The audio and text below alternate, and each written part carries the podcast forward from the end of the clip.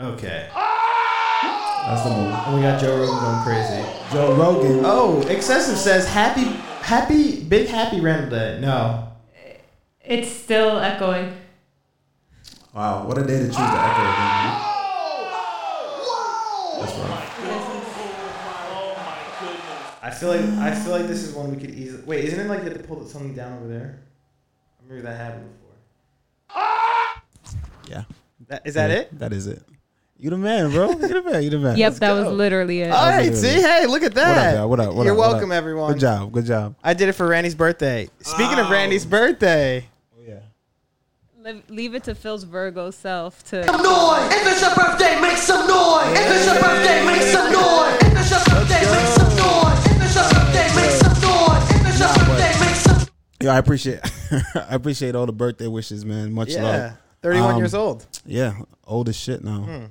It's crazy. It felt like your birthday was literally last year, like so fast, right? Yeah, just honestly. Came back around out of nowhere. But you know what we're getting into, man. Either way, we're getting into UFC 264. Mm-hmm.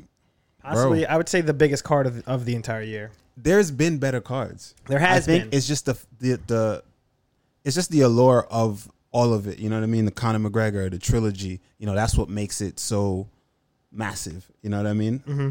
The biggest superstar in MMA is back. You know what I mean? I feel like that's what really makes it a lot bigger than what it is, I think. 100%. Because I can think of fight cards this year of lesser known fighters, mm-hmm. but we got some bangers and we got a lot of KO. Well, I can't speak to it because it hasn't happened yet, but mm-hmm. we'll see. We will see, but I mean, there are some big names I would still say. Sean O'Malley on the card, Carlos Condit. Who else do we got on here? Ryan Hall fighting again after a long time. Nico Price, Michel Pereira. That'll be a good one. Gilbert Burns, Stephen Thompson, Tai Tuivasa, Greg Hardy. You know, there's some good fights on here. But I do agree with you. I think there has been, just alone, there's been probably better cards. But once again, we can't say. We can't say. What do you think happens? Before we even get, we're going to break down the entire card, right? We're going to go from top to bottom. We got a lot to get into today, y'all. Including the thing that, was it Ryan Hall? Ryan Hall, he's, like you said, he's a super intellectual. Seems like a very smart guy. Mm-hmm. I think that can be very misleading, though. Yeah. It's very nice and eloquent the way you put the words together, right? Yeah. But I respectfully disagree. With him talking about... With the statement. And we're going to get into that. Again, my pick is out already. I got Conor winning the trilogy. We're going to break that down and we'll dive into that and talk about all of it. How you think... How you think him trying to get back into the mental game, you know, into Poirier's head, how does that play out? It's kind of weird to me. It's not working. Yeah. We're going to get into that. We're going to get into that, too. We're going to get to a lot of shit. Dial, what up, Dial? AZ, what up, AZ? My boy, Chris Apollo. Chris, let's go. What up, Chris? Vital Penguin, my boy Penguin is back. Brad the Blue, what up? Someone said, no way you're 31. You're right, bro. I look like I'm in my 20s, my early 20s. Mid-20s, right? I would say so. Definitely. That's what everyone says. Yeah? Legit, no cap. Literally, everyone's always like, yo, you seem like you're like 24. You got like 24, 25 kind of energy. You 26. Do, honestly, though. You really do. You have old man energy. I have old man energy? Like, yes, if you know me, you know I got old man energy. But if you don't know me, like on a surface, you're like, oh, you seem like young and vibrant. Okay, fair enough. But if you know me and know my lifestyle, you're like, oh, Randy's a fucking... Old head. Old spirit. Old soul. Yo, true. Let's go amped with the 5 gifted subs. Yo, much another love. 5 completed. Yo, y'all wilding with the gifted subs today, man. Let's go. That's the energy I'm talking about, man. I love it. I love to see it. I'm a little late on the button today, so let me rock. I'm a little late on the button, but let me rock. We wanted. Yo, all right. So let's do it. Let's get right into the card. Let's start. Joe Rogan going crazy. Good thing I was able to turn that down.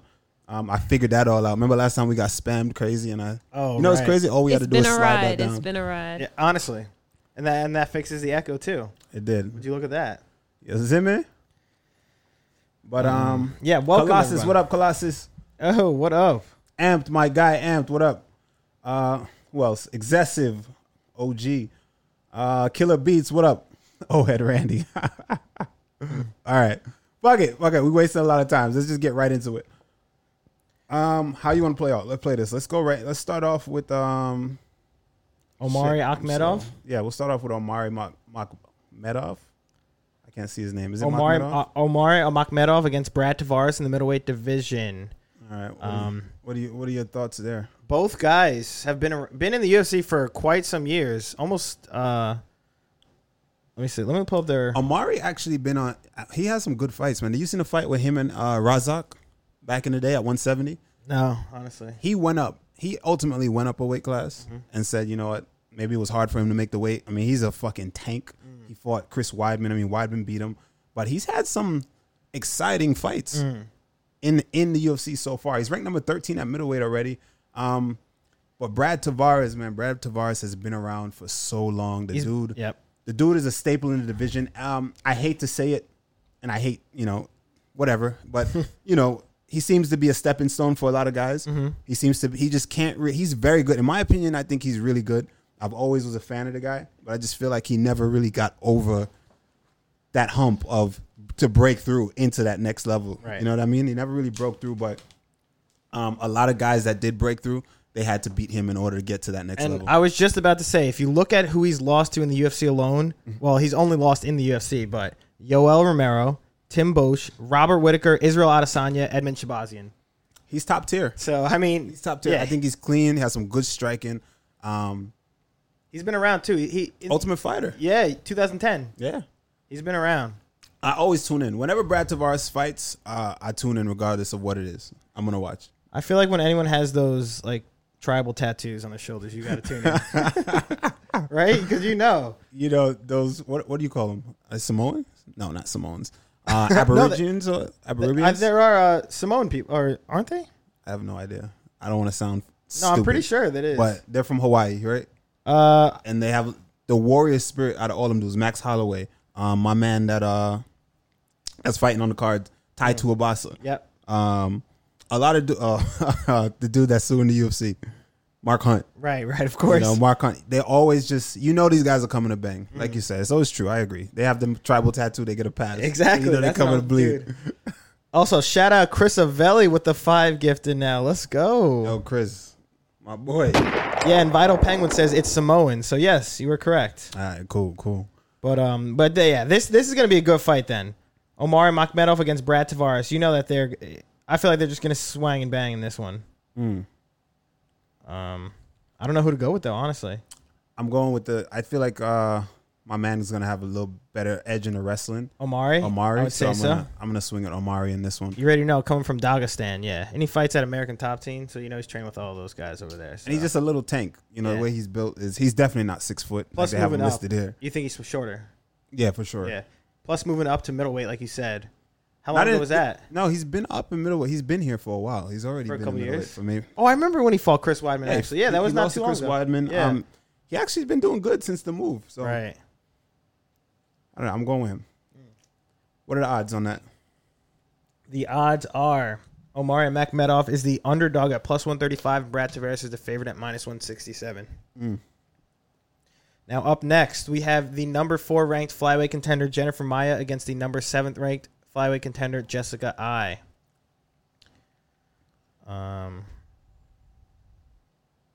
It says touch and go. You did your research. You got. Excessive wants to know who my locks are. Yes, sir. I got my 3 locks today. 2K. What up, 2K? What up, bro? All right. Jennifer Maia against Jessica Eye. Jessica Evil Eye. I love that nickname. It's a good one. Everybody loves Jessica Eye. I don't know. I mean, it's love, hate. I feel like when she first came out, people were just, based off of her looks, people, the MMA world was really into it. But I feel like just getting to know her and her personality, I feel like a lot of people, she just gets so much hate. Really? And I don't understand why. In a sense, I can see why some of the stuff, but I just see, someone who believes in himself, Yeah. And I don't understand. I mean, maybe she doesn't always back it up, but I guess that's a big part of believing in yourself, right? And I don't know. People they come for her a lot, bro. But she doesn't do it to herself in a sense because she does say a lot of crazy shit. But I feel like people that hear confident people get mad because they think they're cocky or something. I don't know what it could be. I don't know. She is she. I don't know if it's, let's see what chat says. What do y'all think, chat? Let's see because I don't even want to I don't want to discredit her in any kind of way or like talk down on her or nothing like that. But I feel like she's still in it. She still has a good run. I feel like she could still make a good run. I mean, she's still ranked. She's on a 2-fight losing streak. Come to this fight, still ranked. But I mean, that also talks about the division. I mean, but sorry. She says silly shit. She does say silly shit. 2K says she's just annoying. I don't know. Brad the Blue. Maori and Saman are the type of Pacific Islanders and Aborigines. They are different groups of corresponding to different Hawaiian legends. Islands. Okay. Is that what it is? Thank you, my boy. But whenever I think of Jessica Eye, I think of that Valentina Shevchenko head kick. Fire. Firecon says, react to the press conference. We're going to get there, bro. We're going to ease into it. We're taking our time. We're going to get there. Trust me. Don't worry. It'll be there before you know it, sir. We just got to run through these fights first. It's religion, you know? Exactly. But yeah, whenever I think of Jessica Eye, I think of Valentina Shevchenko head kick where she knocked her out and she just falls back. Yeah, that was brutal. There's a lot of memes online about that. Yeah, of course. Because everyone hates her. Yeah, a lot of people don't like her. I don't know. I don't even want to get into it too much, but it should be a good fight either way. Honestly, I have her picked in this fight. Yeah, I mean, I'd like to see her get it done. She is the favorite as well, coming at minus 200. Jennifer Maya is at plus 162, so. Pregnant Mermaid says Conor was super cringe. Bro, we're gonna talk about all of that. That's the first time to seeing Conor like that, right? Conor's usually like super witty, bro. Yeah. The fucking line. What? McGregor sleep? I know, he just poor. He just sat there. He just sat there with like no expression at all. Bro, I died. So I'm like, damn, bro. This is not McGregor fast. McGregor. It's just the timing on it was crazy because he was just about to say something. Yeah, he was, and then he just stopped. Yeah. He was like, all right, fuck it, you got that. Oh man, yeah. McGregor fast. McGregor sleep. God damn, bro. And I got McGregor picked in this, though. Beyond all of this, I got McGregor picked. I mean, I do as well. I really do. I think I think he showed his hand. Yeah. I think he showed his hand. Yeah. He showed his hand. He's trying to get back into his head again. That's not going to happen, bro. Yeah. It won't. Even Dustin said, he's like, I don't care anymore. I really don't. Back then, yes, because he was genuinely upset. Mm-hmm. It was easier for Conor to do it back then because people weren't up on the game. People were like, oh, all right, well, people thought it was just he was just some clown, mm-hmm. you know. Just faking it till he made it, right? He was just like, no one believed it. It's like, oh, look at this dude just running his mouth. No one really believed that he could actually back it up. So at that time, so they're like, oh, somebody got to beat this fool. Especially, it was disruptive for the culture of MMA. It was, yeah. And at that time, MMA was very generic. It was like, oh, you need to do this, and like everyone was very cookie cutter. And then for someone to come out brash like that and just start talking shit and taking heads, it was blasphemy. It was. That's why he's so big, though. That's why he who he is now. Yeah. But we get there. We'll get to Jolly's wife and all that. We'll get there, bro. Yeah. Jody's wife or Jolie's. That was hilarious. I thought that was actually so funny. But yeah, let's start off let's move to the prelims now. Up next, we have Trevin Giles versus Dricus du Plessis. Okay. I'm going with Trevin Giles here on this one. Du Plessis, I believe this is his third fight in the UFC? Second fight. His first fight was against Marcus Perez. He knocked him out last year in October. Okay. I remember this kid. He looked good. He has a story, but I can't remember exactly what it was. But I remember him, and I remember something that stood out about him, and I believe that he was really green. I think that's what it was. Cause I remember watching him fight, and I remember thinking like, wow, he wasn't very polished. Mm-hmm. It wasn't. Yeah, it was a hard fight, you know. And he ended up pulling off the win anyway. After going back and just watching the fights anyway, I feel like Trevor Giles is just way more polished than him. Super well-rounded. Mm-hmm. Just sharper on the feet, man. I think that Trevin is just the better fighter right now. I would agree with you on that, honestly. His only 2 losses come in the UFC, but after he lost, he's been on 3-fight win streak, with one of them being a TKO over Bevan Lewis. And he's the more recent fighter as well. March 20th. Of 2021 this year, so a couple months ago he fought. When was the last time Dricus fought? Dricus was a year ago in October. All right, and before that? It was December 14, 2019. 2019, so he's fought once every year. Basically. And the thing is, I want to see his progression. Mm-hmm. I want to see how, you know, he's been out. I want to see how long, how much has he progressed in between that time. You know, because guys like this, guys that have big promise, a lot of times I notice the UFC will give them a lot of time in between fights to actually develop, you know? And they do that to a lot of different guys. Same thing with, take it back to Mickey Gall, myself, coming into the UFC early on, six and oh, or 3-0, Mickey Gall, yeah. Guys, notice guys won't fight for like 2 years. They'll fight once, maybe lose, or fight one, they win, whatever, and then they'll take mad time off. You see that they won't fight for 2 years, and then they come back. You know, to see how much can they progress in that time that they've given them off. You know, so. Joey B says, I think Dricus is going to take it. Has a nasty guillotine, and Gall's been caught twice by guillotines, and I think Dricus has some nerves in his debut. Art Dealer says, upset alert. Upset alert. Upset alert. Yo, Zachary Hooks, what up, my boy? 2K said you fought 5 times in your first year. I did. Really? Yeah, but after that. Wait, 5 times in the UFC? I actually did not know that. I was going crazy. I didn't know that. That's why people are like, yo, you have 10 fights in the UFC? I'm like, yeah. But it's like that first year, I was pressing gas. Wow. That first year, I was fucking hustling. Out of your 5 fights, what was your record? Out of my 5 fights in the UFC? The first five. First year, I think it was 3-2. Okay, that's what I thought. 3-2, yeah. Damn. Yo, what up, Cam the Jellyman? My boy Cam, what up? What up, you mad, bro? He said, hey, guys, how's it going? Heart Dealer says my boy was active. Yes, sir. Hey, this stream, though, this stream is going to be crazy because we got some big names on this card. We're going to discuss, other than breaking down the fights, and I'm giving everybody my locks. My locks are going to be surefire, sure shot wins. They always are. Say they're not. Say they're not. I know somebody's going to say it. Say they're not. 2K going to talk shit. 2K always talking shit. You can't listen. You know what he's about to say. Yo, my locks are always short shot. He's going to go back to the fucking... The Frivola fight. But yeah. I still believe what I believe. But I really do think that... What the fuck was I saying? I even lost my train of thought. About this card being good. Oh, yeah. This card is going to be a good card. We're going to talk about... we're not only going to break down the fights, but... some things that some fighters said on the card as well. We're gonna get into that. Not even break it down. We'll be there soon. Respectfully, I disagree with some things, you know, but we'll get there. And the next fight, that's what we'll be talking about. That's the next fight? Yeah. Oh, all right. So let's go. I think. Oh, sorry. No, real quick in the comments. 2K said Bilal ducking the rematch. Who? Bilal. With me? Nah, Bilal's way ahead of me right now. And oh, sorry. Let's go. What we got? Yeah, I think this is going to be a good fight, though, regardless. But what are the odds? Both guys coming at minus 112, actually. So very even fight for the matchmakers, or what they believe to be. All right.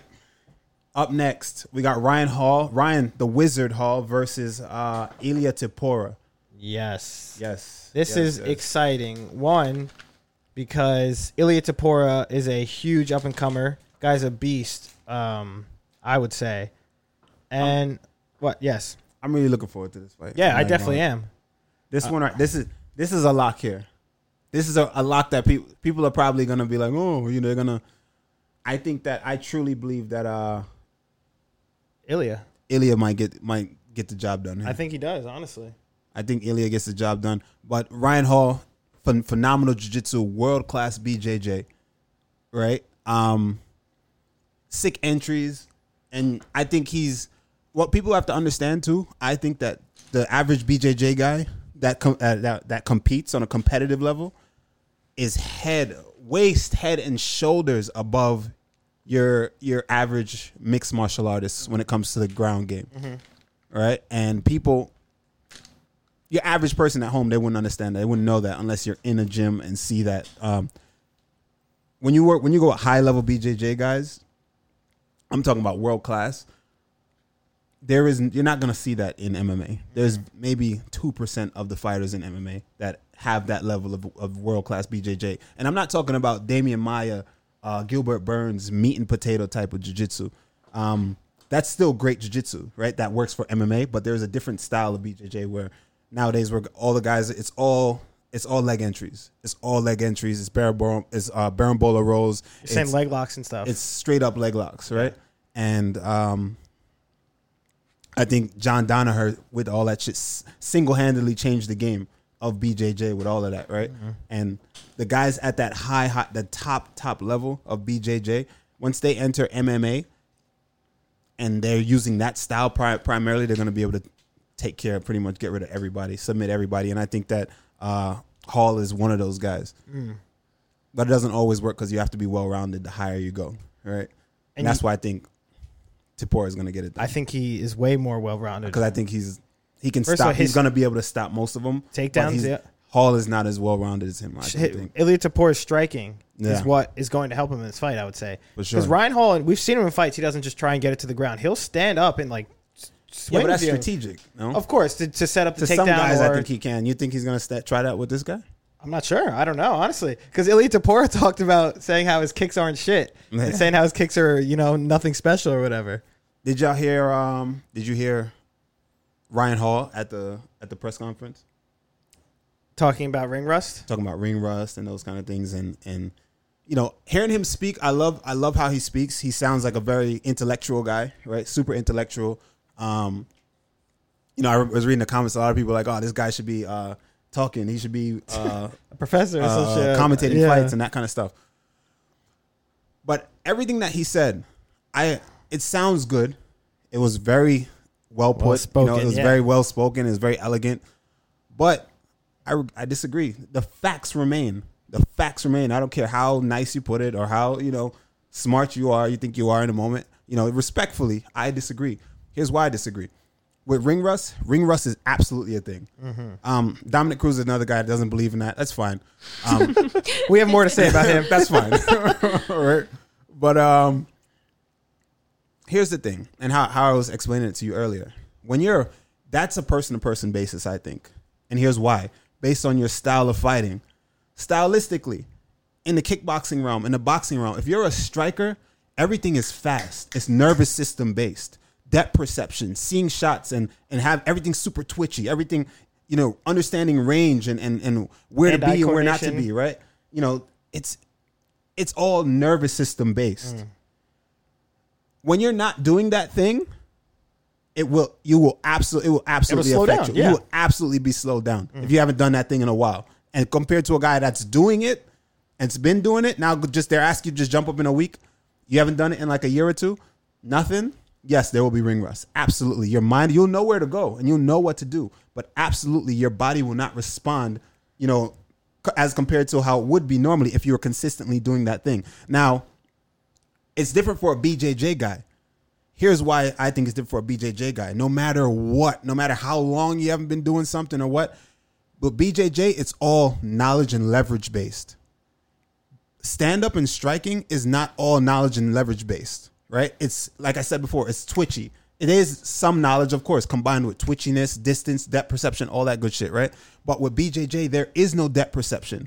It's no neurological response, really, like with your nervous system. It's all about, all right, I need to put my hand here. I need to create leverage this way. I need to be strong, or I need to be, my hand needs to be straight. My hands needs to be bent. So much small subtleties in BJJ, right? Whether I do it fast like this, if I grab like this, or if I grab like that, right? It's so many small subtleties. Like, oh, I need to switch my hip this way. Yeah, ring rust won't exist because you know what to do. I'm always going to know that I have to keep my hip on the left if I'm in this position.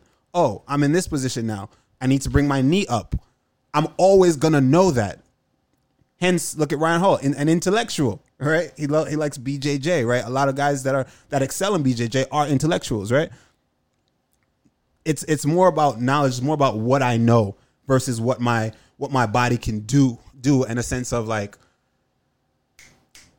fast, like athleticism. It's not based on too much athleticism. You know what I mean? Whereas striking, it's all about my eyes have to see these things. It's happening really fast, right? So if I just wake up one morning and be like, yeah, now I'm just gonna jump in here and do this. Ring rust is absolutely gonna be there. Mm-hmm. So I think it's just based on how you fight. And listen. He said it. He said it sounded great. It sounded great, and it sounds, the way he put it. He's a way better talker than I am. I'm just a fucking guy, right? That just fights, and I'm not an intellectual at all. You're a meathead, right? I'm like a meathead, right? Yeah. So, bro, no, you're not. Right? You're very intellectual. Yeah, but in a different way, right? In a dumb way. Yeah. In a dumb way, I guess. Your experience. You got life experience. So, but I disagree with it. I disagree with that. I think that ring rust is absolutely real. Let's see what chat's talking about. Art Dealers brought up a good point. He said BJJ equals applied principles. Yes. And Cam the Jellyman said, really interesting take on ring rust from a BJJ perspective. For sure. Talking about Ryan Hall, yeah. And it makes sense. Think about it. So I think it's all based on the fighter's style. Yeah. If you have a primarily a grapple-based style, then hey, sure.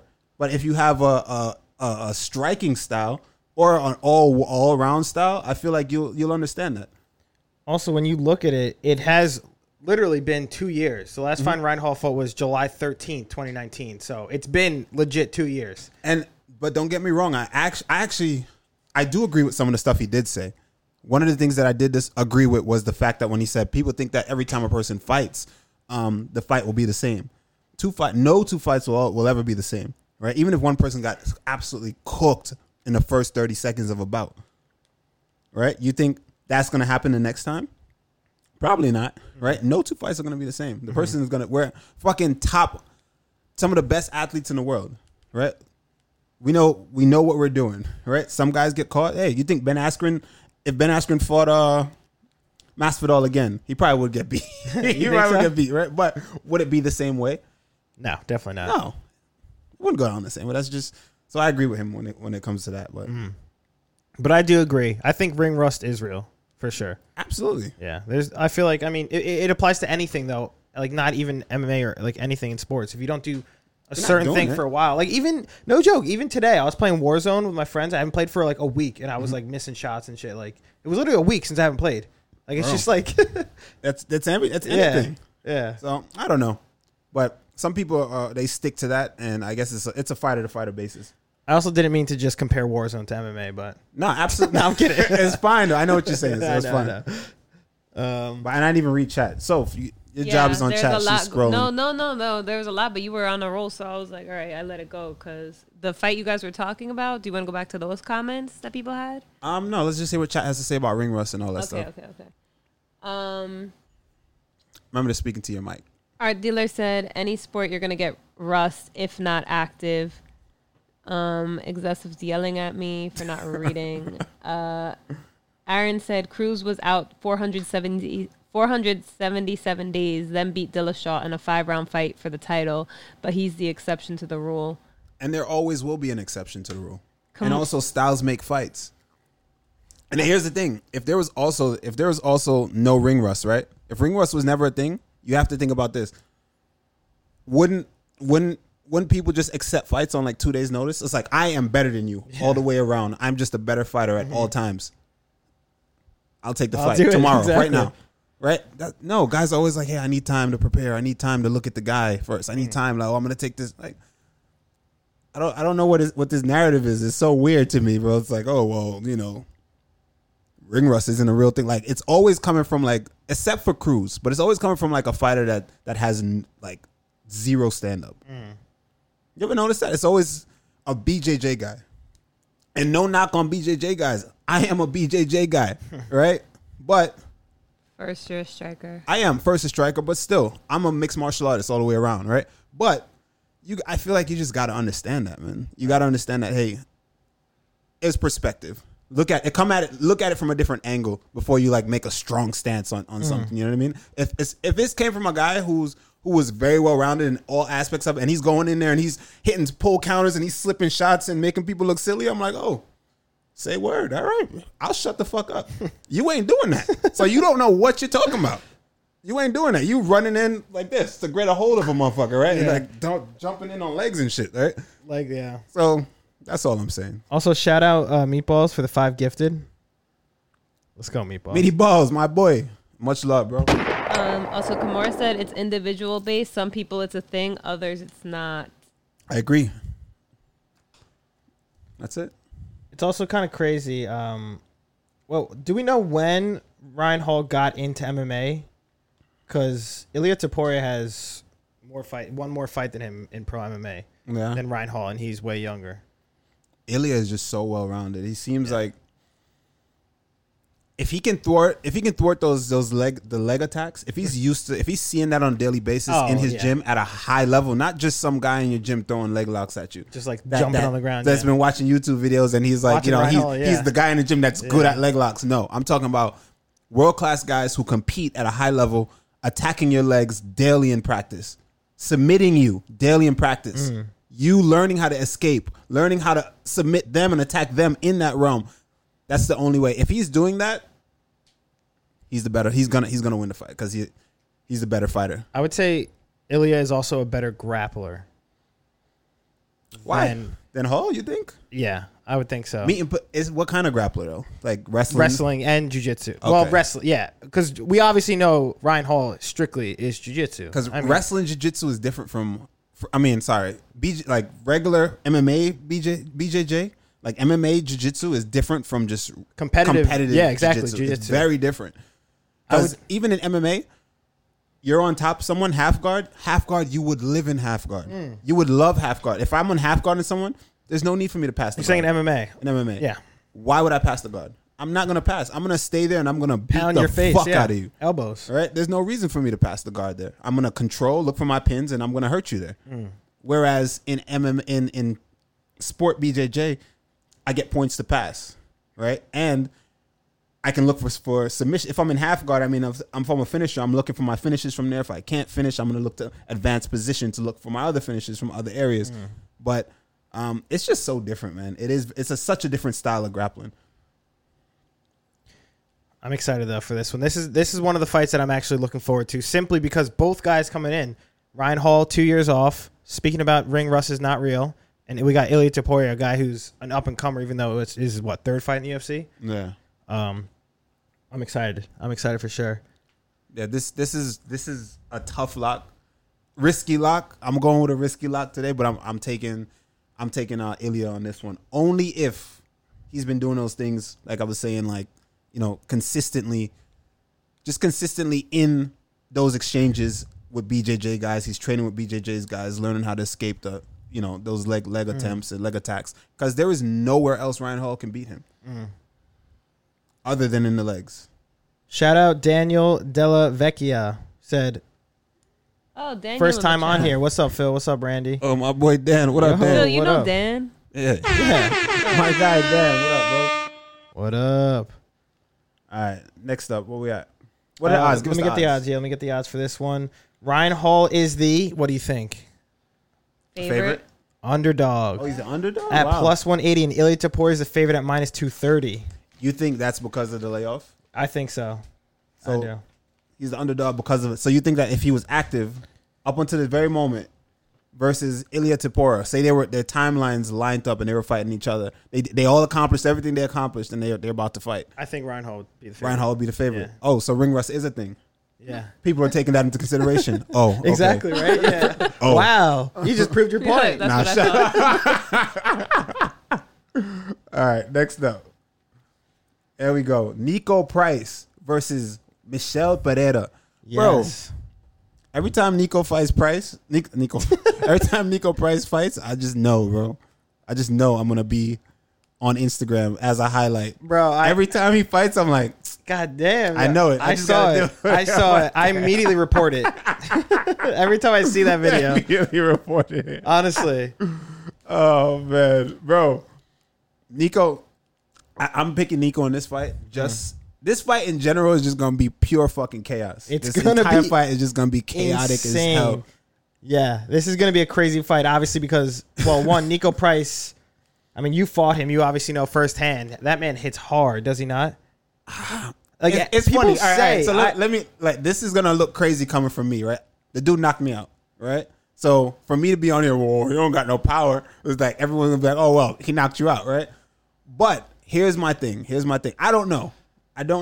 True, I guess. Watch the. I think I was whooping his ass. You were destroying the fight up until rocked him in the first round. Up until I wasn't. You know what I mean? That's the game. I can go on record and say.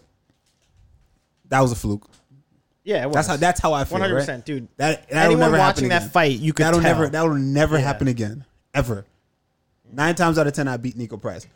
That's just how I feel. But anyway, that being said, I got him picked in this fight, right? I got him picked in this fight, and I think he's a very intense dude. When I fought him, he was chaotic, very weird, all over the place, weird. He's not very fundamentally sound, exactly. So when you say he has power, I mean he hit me at the base of my chin, right, the base of my jaw. I didn't see it, right, and I had nowhere for my head to go because my head was on his foot, in transition when I was on top, and he caught me.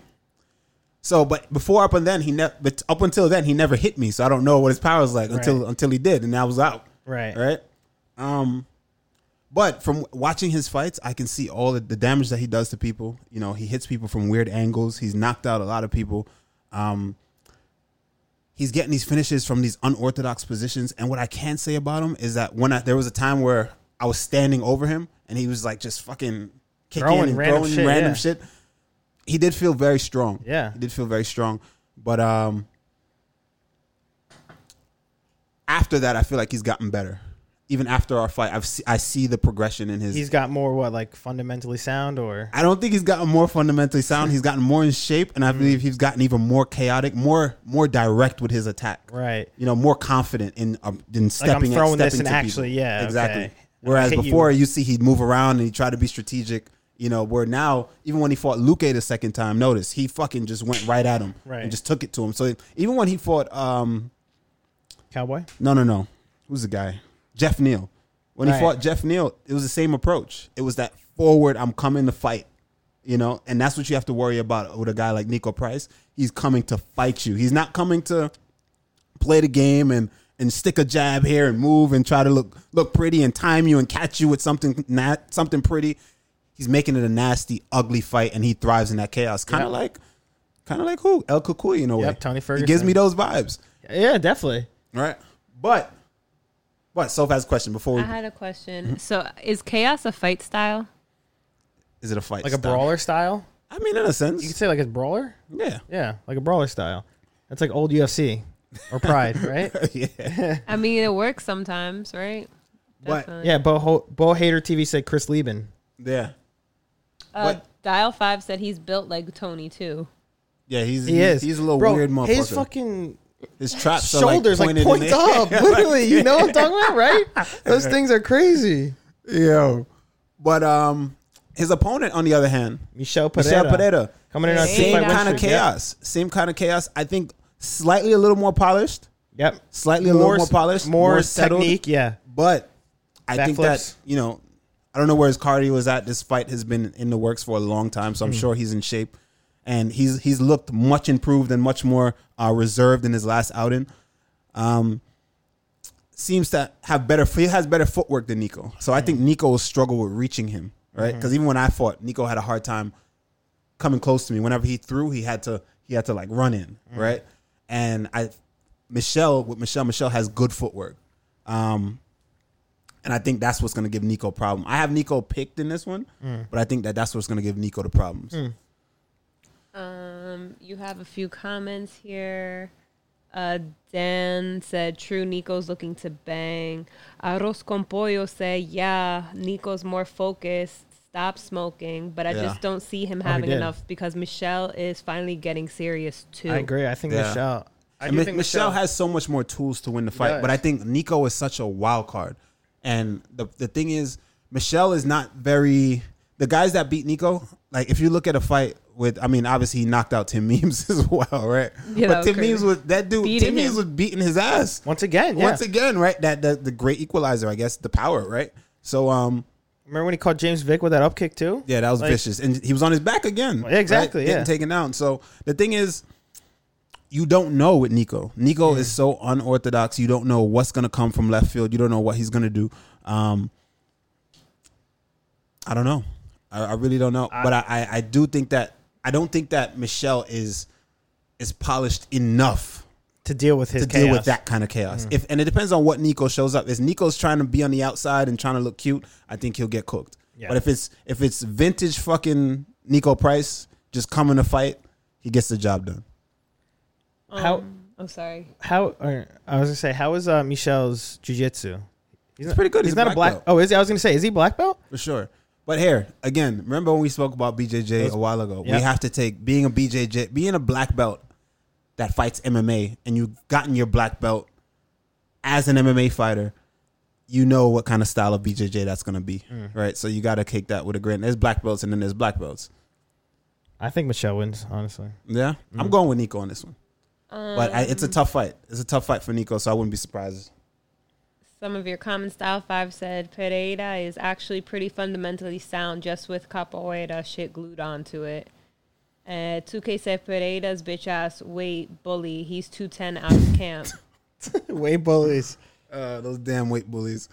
Hey, yeah, right? I mean, what can you do? I don't think he's a weight bully, bro. It is what it is. No. But, but that's probably why he gets tired, right? A lot of movement and shit. And like it could be the backflips and... They also could be the backflip. Like, remember when he got to the UFC? He would be backflipping on guys? Yeah. Like, that's so you stand out, bro. You got to do something to stand out. And he did it. So it is what it is. I ain't knocking the hustle. Not knocking the hustle, bro. Mumsy said it's good to see an experienced fighter breaking down fights on Twitch. Yes, sir. Thank you. I know. Honestly, you're welcome. But are you doing a thing tomorrow? He is fundamentally sound in his own style. But when I say fundamentally sound, I mean like, Is there a jab? Is it like the basics? In a capoeira style, yeah, for sure. He has his capoeira down, but his hands are always down. He's breaking a shit ton of rules, right? And when you know the rules, you can break them. But I see him paying for them at times. He gets hit. It's not like he's breaking the rules. Like Anderson Silva would drop his hands, but then he wouldn't get hit. Yeah, you see what I'm saying? That's a whole different story. So that's when I say fundamentally sound. You know, if you're gonna break the rules, I want to see you at least be, you know, be good at doing that, right? I tried to word that in a better way, but like, I want to see you at least be good before you start doing that. Since your fight with Nico Price, he's lost, got knocked out by Abdul, TKO against Tim Means, TKO loss against Jeff Neal, KO against James Vick, TKO loss against Vicente, and then no contest with Donald Cerrone. So he's been back and forth since you last fought him. Yeah, man. And it's all been finishes, literally, except the Donald Cerrone fight. He's exciting. It's either he's coming and he's going to put someone out, or he's going to go out on his shield. And I think that fans love that. UFC loves that. And he's a fighter's fighter, man. If he's fighting, I'm tuning in. He's a true Florida man. I just hate when he's fighting because I know I'm going to be on UFC's Instagram. Yeah, don't worry. I'll spam it, or I'll report a spam or whatever. Yeah. Okay. A few comments real quick. Echigare, I don't know how to say it. Michelle got wrestle fucked. His wrestling is very sus. Price is not a wrestler though, so I got Price via spinning back fist. Wow, my man's that's very specific. Like what? He's on his 2K. Right, you want your 2K shit, bro? Aaron M says he survived chaos. Talking about Michel Pereira, he said he'll survive this chaos. Chaos. See, that's the problem again. Chaos is. Let's not even bring up. It's unpredictable. You can't predict. You can't predict. But chaos is not as unpredictable. You're talking about Chaos Williams? Chaos Williams he survived Chaos Williams. He beat Chaos Williams. Chaos Williams has zero footwork. The dude falls in on every punch that he throws.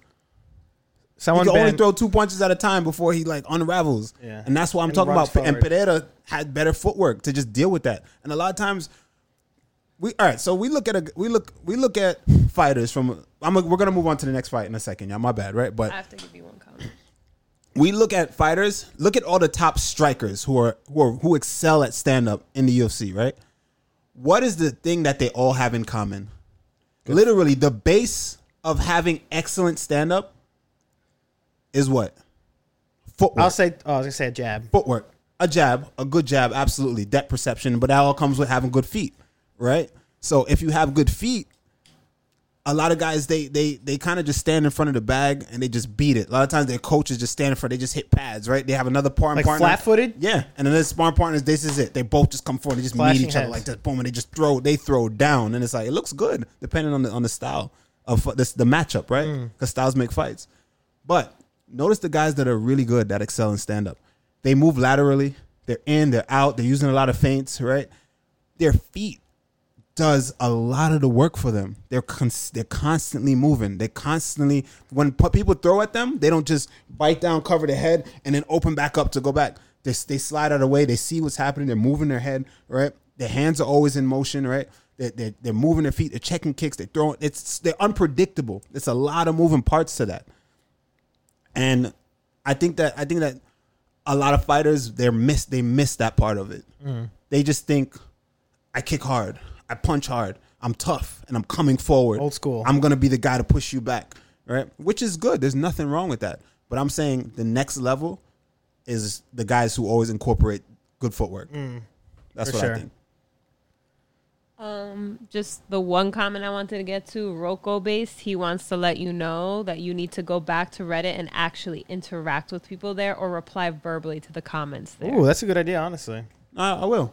That's a good idea because you got a lot of love on Reddit. We just don't run from criticism. That's what I wanted to say. I will. I'm just not. I'm doing this. Oh, you know what? Let me get to Reddit right now. Mumsy said, "Damn, what you're saying is true. It's almost like you know what you're talking about." Almost.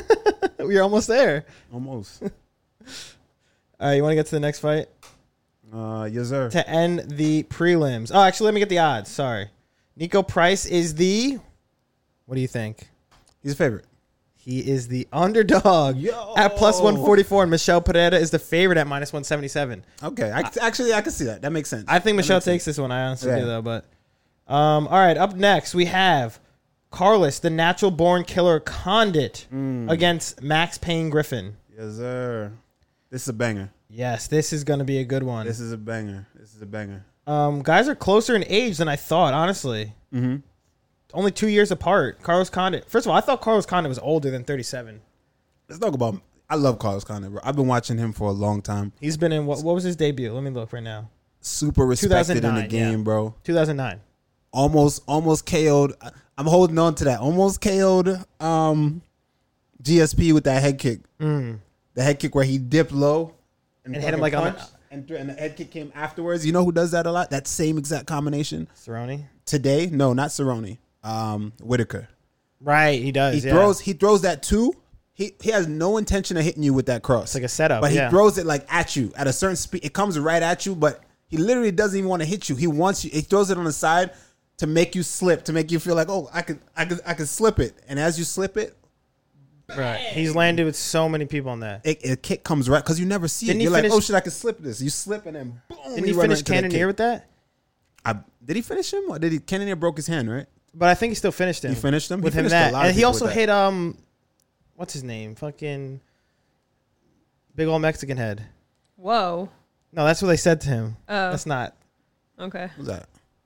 You train with him in California. Oh, you're talking about Gastelum. Yeah. Gastelum. Well, he hits everybody with that. Yeah, bro. But he took it. He literally hit that. Gastelum has a fucking fire hydrant head. Literally, yeah. That chin can fucking... He'll take any shot. Yeah, thank you, Lion Crusher. Yeah. Sorry, I couldn't think of his name. Henzo Gracie said Phil canceled. But, yeah, Carlos Condit versus Max Griffin. Both of these guys have a bunch of fights. Carlos Condit obviously has...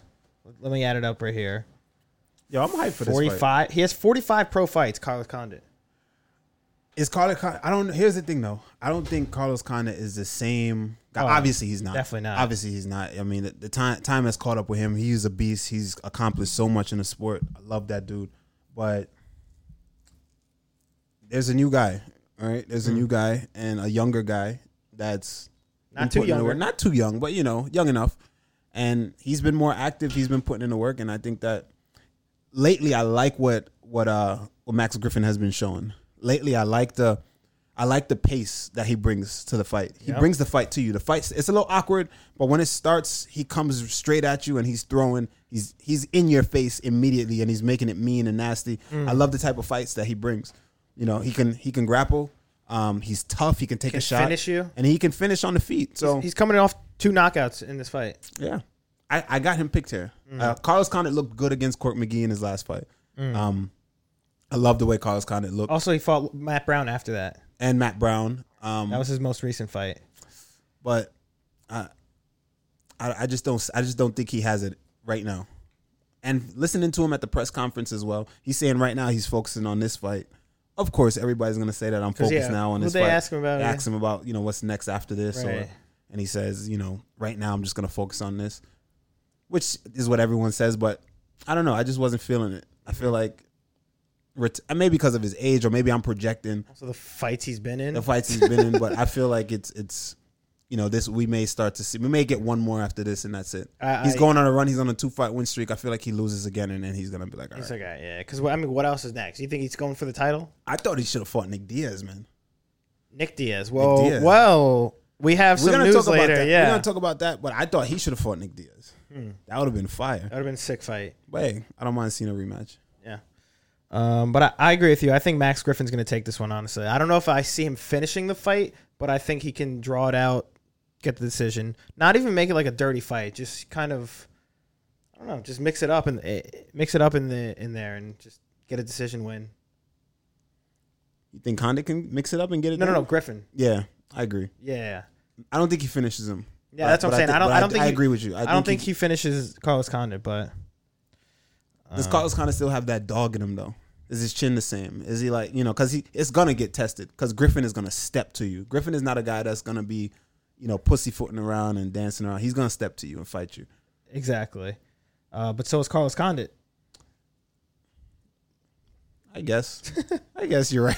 So, I mean, it's going to be a good fight with that, though. Did you see that in his last fight? But once again... Is that the same Carlos Condit? That's what I'm saying. So that's why I think Max Griffin is going to be, if he comes with that same kind of energy he came with in his last fight, I think he gets it done. I mean, he didn't do bad against Matt Brown.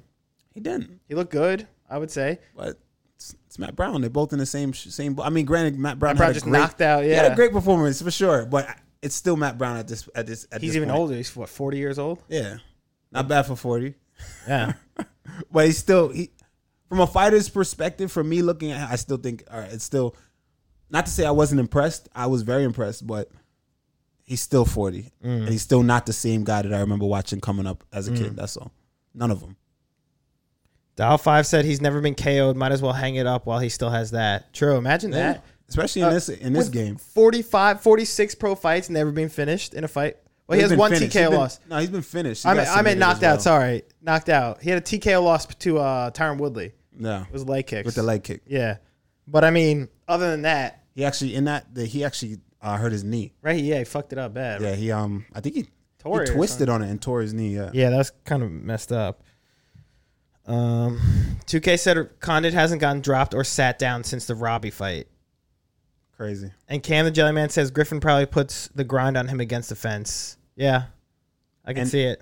Joey says MBK the best nickname in the UFC. Who's MBK?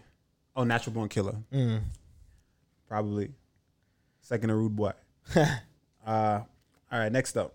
What are the odds? Give us the odds. Carlos Condit is the underdog at +150, and Max Griffin is a favorite at -190. All right. Real quick, Daniel said, age and damage has caught up to Carlos. Now forget the damage. Let's look at his age and skill set. Do you believe if he didn't have as much mileage as he does, he would be able to perform like he did back in the day? So if he wasn't in any of those wars. It's tough to say. It's tough to say. I would say, honestly, I would think so. No. Yeah, I would.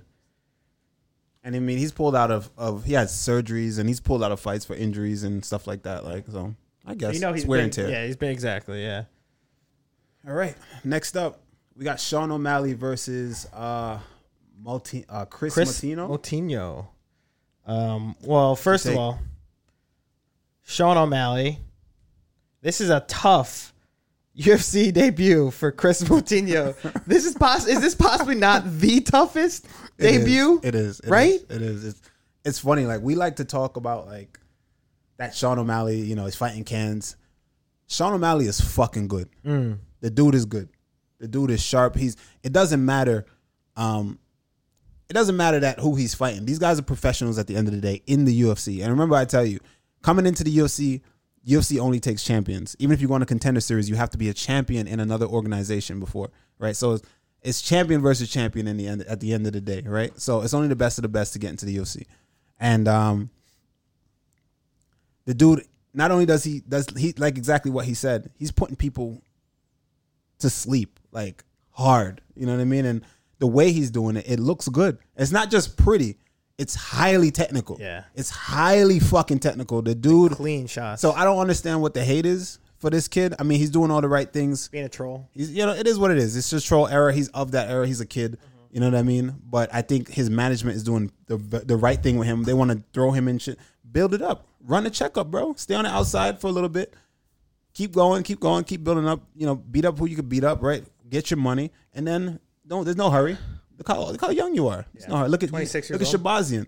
Mm-hmm. Shabazian was on a crazy run, right? He's the same age, I don't know. Right, and then they were just like, oh, here, they threw him in a mix. Here's what's his name? Yeah, sometimes you got to understand how to play the game. Mm-hmm. Right, it is what it is. As a young fighter, the guys who are already in the mix, like myself, hey, we can't play no games. We're here to fight. Yeah. But a guy like him, absolutely, and absolutely. Also, you know the UFC is trying to build him up. Yeah. So why would they not give him guys that he can? Especially look how young he is. He is going to get better. He's shown promise, mm-hmm. and the way he's putting these dudes away, man, it's very impressive.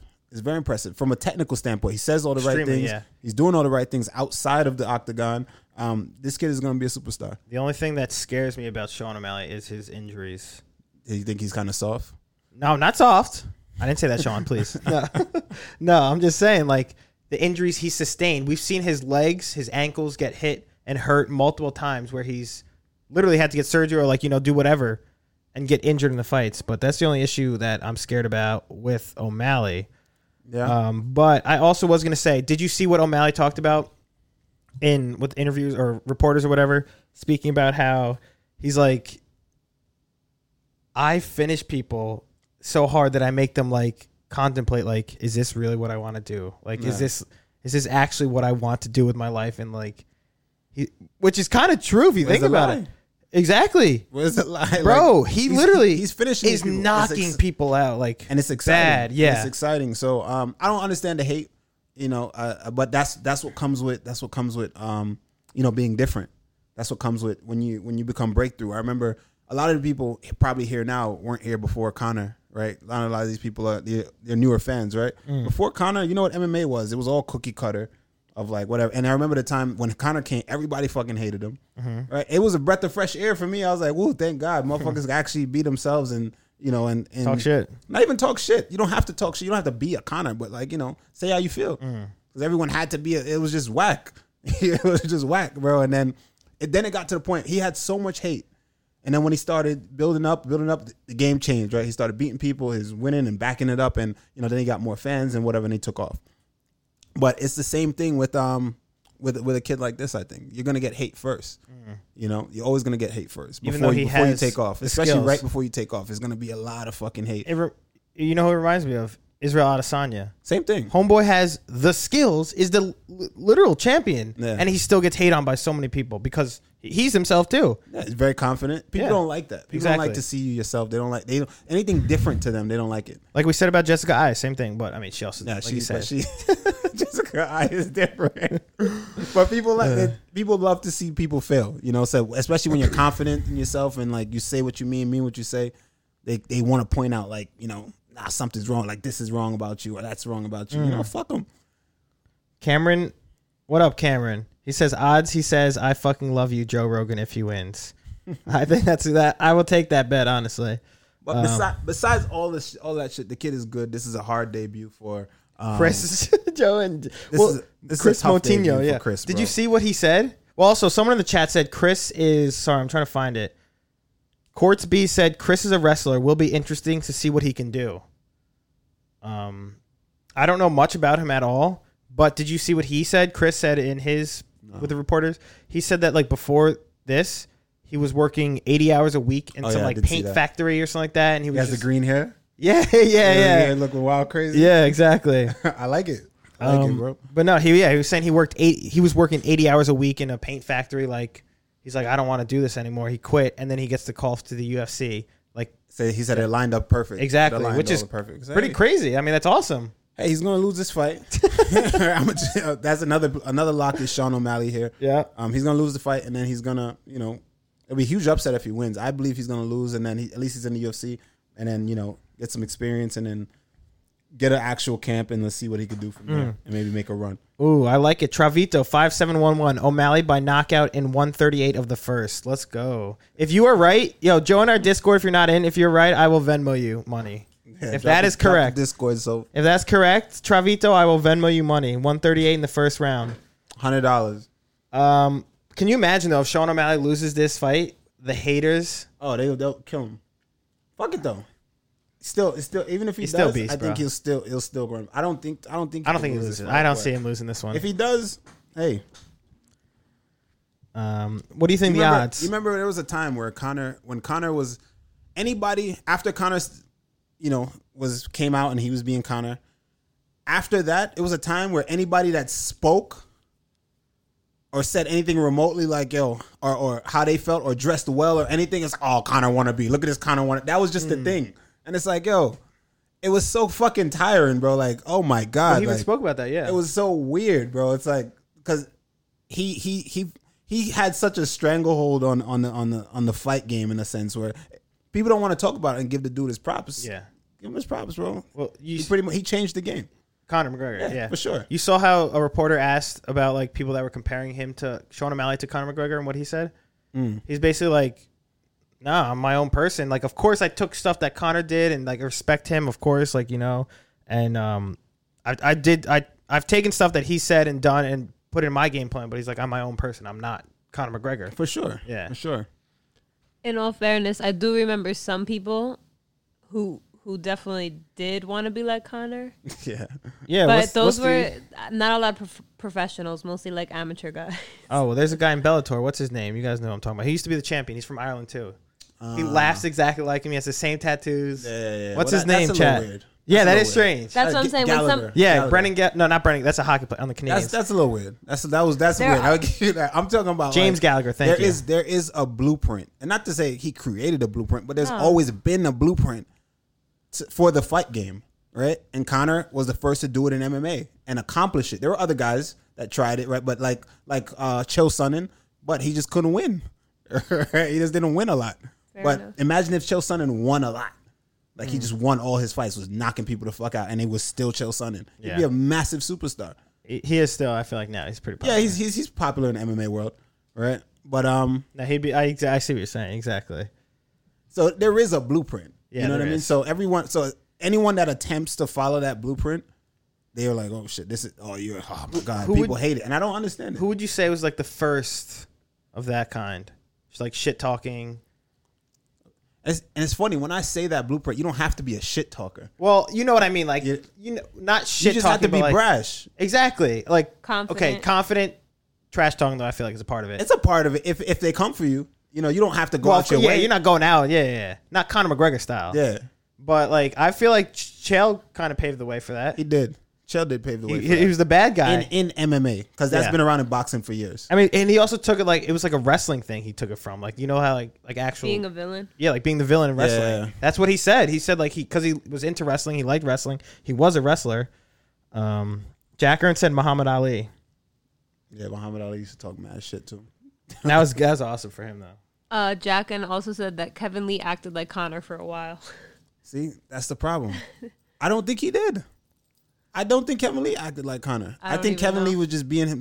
He was dressing up, how he liked to dress. He was talking about, how he felt he was going to win the fights. He's very sure of himself, I still like Kevin Lee, honestly. What about it? See, that was like, look at it. Here we go. Everybody wants to be Conor. I'm like, bro, can he just fucking be black? Like, chill. What do you think the odds are for this one? I keep asking you, but I'm curious. How much? Like, what do you think Sean O'Malley's coming in at? Like -1,000 or some wild shit like that. -835, and Chris Moutinho is +525. Ooh, yeah. Well, GGs. Well, if I don't know, yeah. Hey, if he pulls it off, huge for him. Good for him, and he's massive upset. Superstar. Yeah. Well, yeah. But we'll see. Fia, can you get my other beer, please? Weigh-ins has started.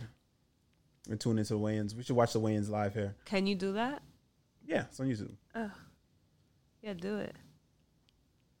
They're quick anyway. Can you get my other beer? Yeah, I heard you. Oh, thank you. I'm going to get it. Up next, we got Irene Aldana versus Yana Kunitskaya. Irene Aldana made her debut 2016, 5-4 in the UFC so far. Her last fight was against Holly Holm in 2020 in October, lost by unanimous decision. 12-6 record, 6 wins by KO, TKO, 3 wins by decision, and 3 wins by submission.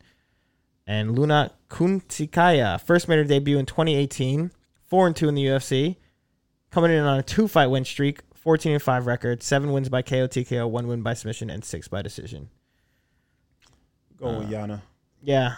Rocking with Yana, bro. Whole chat rocking with Yana. Yeah, I think so as well. Both these fighters are ranked, too. Irene is number 4, and Yana is number 5 ranked bantamweight contender, so... Thank you. All right, what are the odds on this? Irene Aldana is a favorite at minus 125, and Yana Kunitskaya is a slight underdog at plus 100. Mm-hmm. Oh, Dial5 said he picked Aldana, but she missed weight. Sheesh. Interesting. Oh, she came in at 139.5. Damn. Oh, wow. Well, I don't know about that then. Yeah, I think I might be going with Yana then in that one, if that's the case. Up next, we got Tai Tuivasa versus Greg Hardy. This is a banger, bro. I feel like Tai Tuivasa has been on a little bit of a skid. Greg Hardy also, you know, he took an L in his last outing, but I think this is a great matchup. I feel like these dudes both have, you know, massive superstar potential. But yeah, if this is a fight you don't want to miss on the card, it's this one. It's this one. Somebody's getting finished there. I would say so, because honestly, if they go all three rounds, it's going to look sloppy, I feel like. They're going to be gassed. They're both going to especially Greg Hardy. What's his name? What's it called? What's Asmagate? Yeah, exactly. Yeah, exactly. That's what I was trying to think of. I couldn't think of it. With his damn fucking inhaler gate that his coach gave him. But I saw people in the Discord talking about this fight. They said, like I just said, they said either it's going to be a very... good fight of like just swinging and banging, going hard, or it's going to be extremely sloppy and just gas.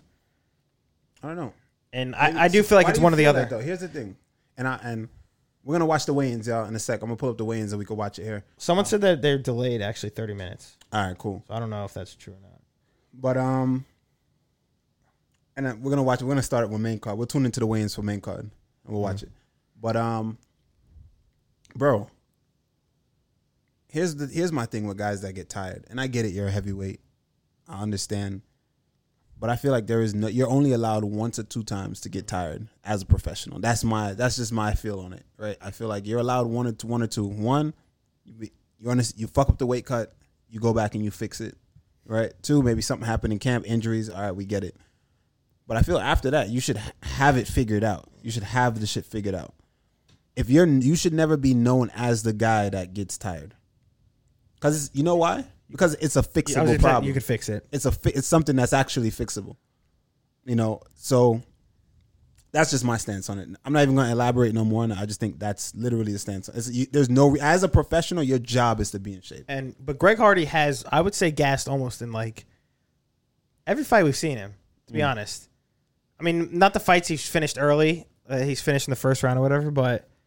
A bunch of fights he has definitely lost because he is so tired he can't even move. And didn't he came over from the NFL, right? Yeah. I mean, I feel like over there you're doing... It's different kind of cardio, though. You think? It's different, yeah. It's fighting cardio. Like, you can even see a guy like Greg Hardy, I mean, he's not grappling a lot. Right. We know that. He's not doing a ton of grappling. He's doing a lot of stand-up and shit like that, right? Even that alone.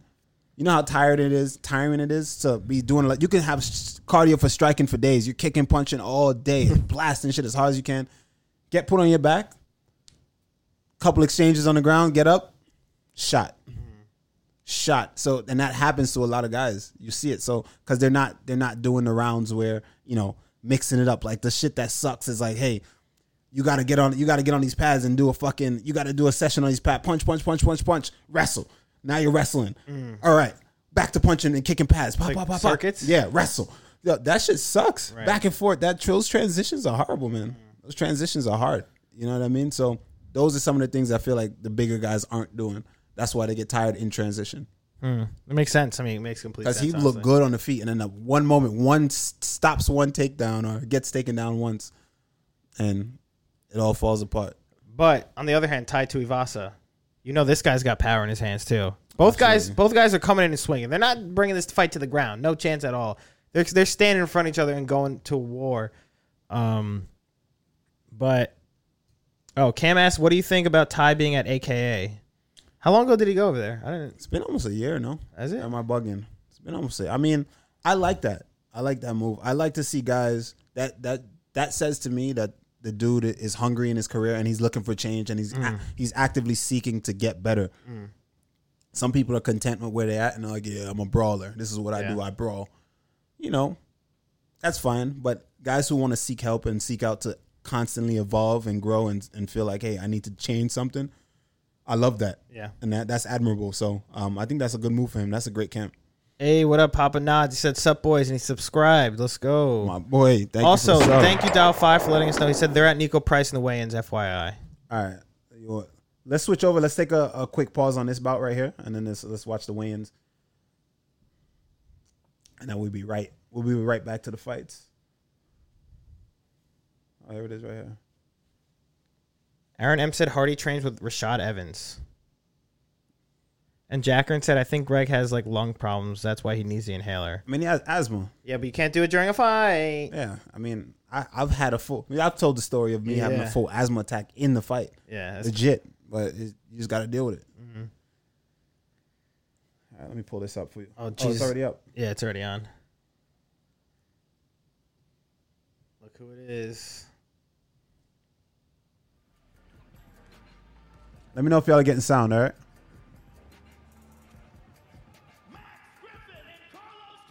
That's funny. You see that guy in the back, Harry, sick. The guy on the right with the phone in Carlos Condit's corner. Yeah. He's a sick judoka, bro. Really? Sick judo player. That's pretty cool. On pay-per-view, we kick things off in the bantamweight division. Sean O'Malley versus Chris Moutinho. I'm gonna bring here. I'll look at him. Damn, bro. He's probably going to have so much nerves going into this fight. Absolutely. Look at that crowd out there, especially on a big card like this. Yeah. Like every single UFC card that it could have been. Where was this guy fighting at before? CFFC. 2K said he looked like a Walmart O'Malley. Oh, man.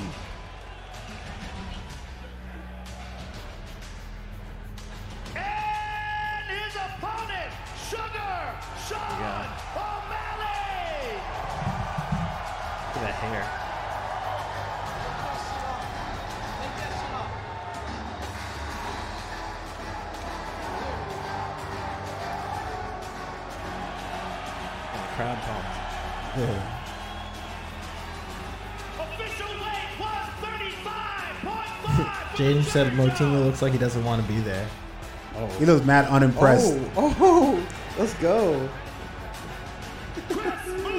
He looks mad unimpressed. That guy, I don't give a fuck. He's ready. Oh, he's pumped up. Sean O'Malley is pumped up. Damn, that's a big crowd. Yeah, that's a huge crowd.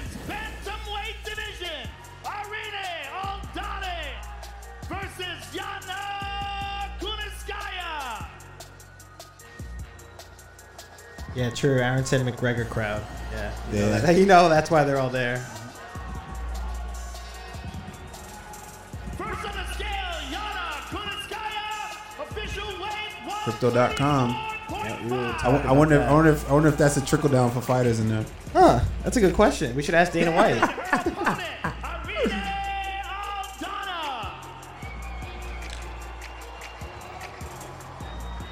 Yeah, it's fine because we're playing this.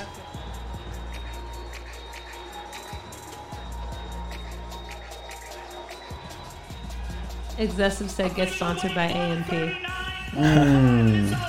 My boy know what time it is. AMP. Wait, Aaron, what are you saying? Read on bloody elbow. What? What do you mean by that? Ladies and gentlemen. Dial 5 said the fighters don't get money from the deal, right? But you can negotiate an individual deal. That is correct, but we'll talk about that in the news. We have that down for some news later. There we go. This is the fight we're out. This is the fight that we're at on the that we just talked about. We just talked about on the listing, right? On the show. See what Greg Hardy talked about. That people hate him, Lewis. Bro. Yeah. It's like you're a con or something like that. He's like, you gotta know when to shut your mouth or whatever. We're gonna talk about that too. That was the irony, bro. Irony in that. Yeah, right. Is that not, bro? Well, I feel like they should give him a chance, though, bro. I mean, it was at a certain time. I mean. he seems to, you know, he changed his life around. Here he is now. You know, he seems like a good dude. But, you know, I feel like we're not letting them live it down. We're not letting them die down. Well, once again, that's MMA fans. You know that. Let's go. Tai Tuivasa is going to do a shoey if he wins this fight. Oh, Aaron probably about to do a shoey right now. Yeah, honestly, I was honestly going to say. Aaron said that this story said the fighters won't benefit from the $175 million deal. Yeah, exactly. That's we'll talk about that later, like I said. Also, Bo Hatter TV said, can you have sponsors for a stream / podcast as a UFC fighter? Yes, you can. Oh, Bo Hater. What'd I say? Bo Hatter. Oh, my bad. Bo Hater. What is he doing? What the fuck is that? He always does that. I love it. I like Tai Tuivasa. He's funny. I've been watching him since he first got in the UFC. I like how athletic he is. Honestly, like for a big guy. He doesn't look it. Yeah. He doesn't look it, and it's like the way he moves is insane for a big boy like that. We've seen him in fights where he's came in overweight. I mean, not, you know, over his. He's throwing flying knees and shit. Yeah. That was his first fight in the UFC, I think. Another fan favorite right here. Nicest motherfucker. Oh, Papa Nod said Ty could have played pro NRL here in Australia, but chose to do MMA. Damn. Pretty cool. Pretty crazy, honestly. All right. Rugby over MMA? I feel like, yeah, he definitely looks like a rugby guy. And his opponent, Gilbert Burns. This is a fight that... we're going to talk about this in a sec here after this. This is a tough fight for Burns. For Burns. Yeah. This is a really hard fight for Burns. I don't know if he takes it. But if he gets it to the ground, he gets the job done. I mean, that's what I think too. Yeah, if he gets it to the ground, the fight's done. I don't see Wonder Boy having an answer for the grappling of but he got to get there first. Exactly. I was gonna say, doesn't let that happen though.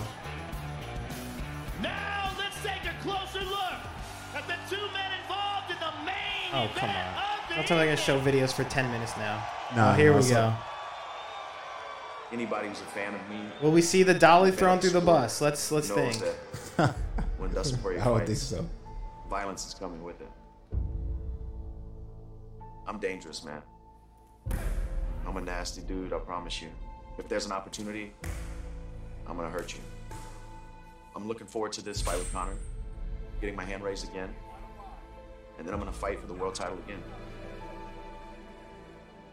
Oh, someone said very proud of my Michel Pereira did backflips on the cage. I'm a veteran now. I've gone through it all. I've been on every stage, under every situation. There's a lot of dedication, a lot of... Cardio Vision B says, WTWWWW Randy. Yo, my boy. Cardio, what up, Cardio? Pierre said this is a must-win for Conor, not going to lie. Yeah, is it, though? I think so. I mean, I think it is. Of course, he needs to win, but if he loses... He's fighting Nick Diaz next. Yeah, that'll happen down the road, I think. Conor's an incredible fighter. But he was just like a perfect storm. I think it'll be like this. That'll be the trajectory. You know, he's still gonna have all his fans. Like, he's not. I don't think he's going anywhere. For sure, but it's not to the magnitude of what it could have been if he wins. I like the kid. He's a quiet little hillbilly from the back. See, this is when he was real talk. When he was really talking shit. When he meant what he was saying. Trash talking. Where I was at that time. Dustin was really angry. His head, yeah, for sure. Now, what he's doing, you showed your hand, bro. A lot of people are saying it seemed fake to him. It has just escalated throughout the week. We're about to hit the climax. Oh, he heard him. Looking to finish the fight. It is all over. Just like that. I was just angry, fighting a lot of emotion. You got knocked out for... grow through life as a professional fighter. The reason you fight changes. Things change. This is a guy that, like, so much about my that's why everybody respects him. Exactly, yeah. He's been around. This is who I am. I'm a fighter at heart. Daniel asked, will Conor become champion again? I don't think so. He's living life. If he gets to Poirier, and you think if he fights Oliveira, you don't think he becomes champion? No. I think Oliveira subs him. Dustin Poirier is a much improved... Yeah, Cam said Conor didn't come off well in the press conference. A lot of people were saying it was forced. It was. He showed his hand. Like, I mean, that kick he threw to it with zero intent to actually do anything. He's just trying to sell a fight, bro. Highest highs and the lowest lows in this game. Oh yeah, that video was actually crazy. McGregor after that loss, he was actually devastated for sure, and come back. I've done it before and I'll do it again. Every fight is a different fight. Every fight between every man is different. Let's go again, my man. I know. Enzo Gracie said there's 1 out of 250 betting odds for round 1 knockout, meaning if either of them get KO'd in round 1, you bet $1, you make $250. Nice. My aim is to create magic. Nice. I see me conquering, dominating, me being trailed. I'm going to knock Dustin out once again. Mumsy says, Jolie's wife, I betted 400 on McGregor. Let's go. I'm going to stop Conor McGregor again. Yo, I got Conor too, so we get into it. I do too. The Jal5 said that Jolie's wife line was terrible. I honestly thought that was hilarious. I was dying at that. Yo, the best line was Conor McGregor's sleep. McGregor fast. McGregor's that had me laughing. I was like, all right, that was a joke.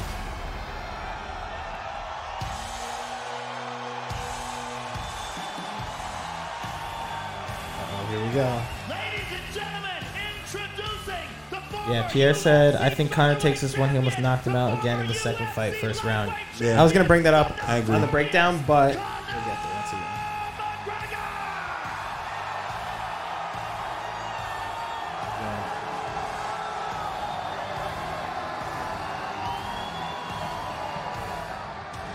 Yo, everybody, don't forget this. So, drop the Discord for everybody. Drop the Discord, join the Discord. Remember also, when you sub, I'll let y'all know what happens when you sub. If you sub, you already know the deal, right? You get up before they even do this whole face-off. You, 12 months of subbing, you become a black belt. Once you become a black belt, you get a free ticket. You get a free, 2 free tickets to any event that I'm fighting at.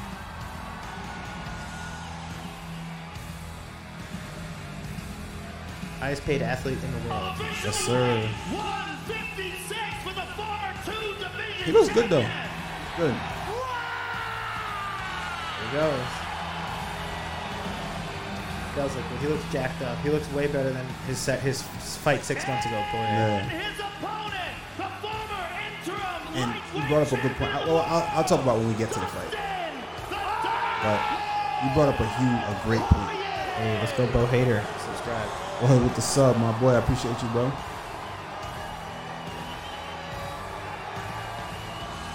Point you brought up is that he was getting ready to fight Pacquiao, so that's why, it was a boxing camp until then they just adjusted it, and you can see that when he said that it made so much sense because you can actually see his stance was more boxing oriented stance, and that's one of the reasons I feel like he was kicked too much. You know what I mean?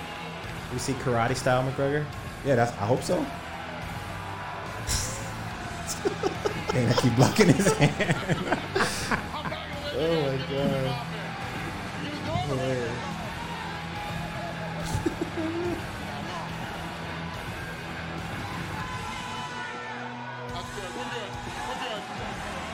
Hey, how come Conor doesn't have on Reebok?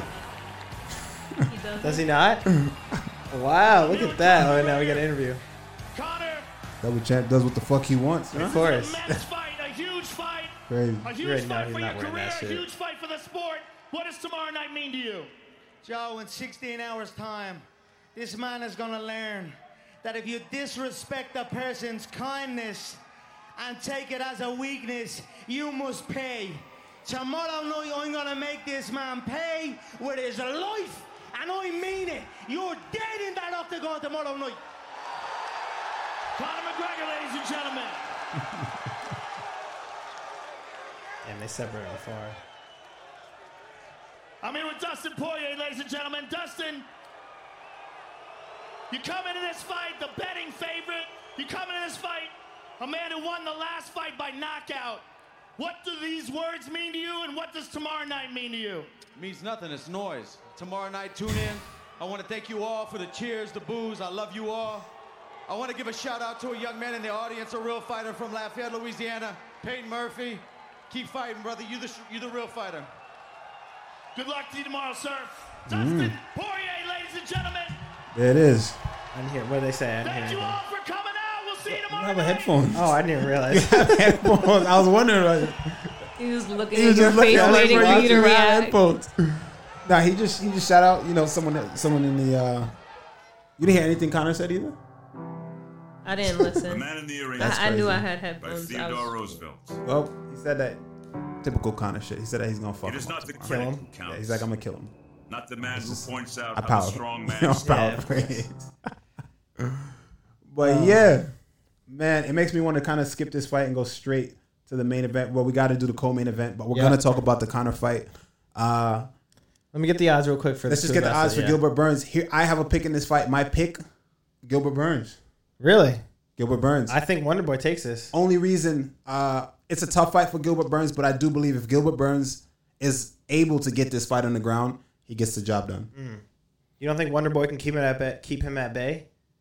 For sure, he could, but I believe that that Burns is gonna. It's an MMA fight. Ultimately, they will clinch. Mm. I don't care who you are. At some point, you will clinch, and I think that Burns is just the superior grappler. Mm. But I love Thompson. I think that Thompson, if Burns plays that game, thinking he's gonna be outside trying to strike because he got knockouts. You know what happens? BJJ's guys and wrestlers thinking. All of a sudden they're strikers and they've been knocked out a couple guys, and then they go against a top tier guy that actually can strike at a different level. They get knocked out. So if he does that with Wonderboy, and that's pretty obvious, I don't think he's gonna do that. I mean, the reach advantage is ridiculous here. Exactly. The height advantage that it just doesn't make any sense. I don't care how good you think your stand up has gotten. It doesn't make any sense to take that approach. Burns needs to get this fight to the ground. I think super aggressive. And corner Wonderboy and get that takedown. I still think Thompson's going to take it. Okay. Even if he does get taken down, then gets back up, nothing happens. Great, Derek Lewis style. Just get up. Exactly. Yes, Aaron. It is a 3-round fight.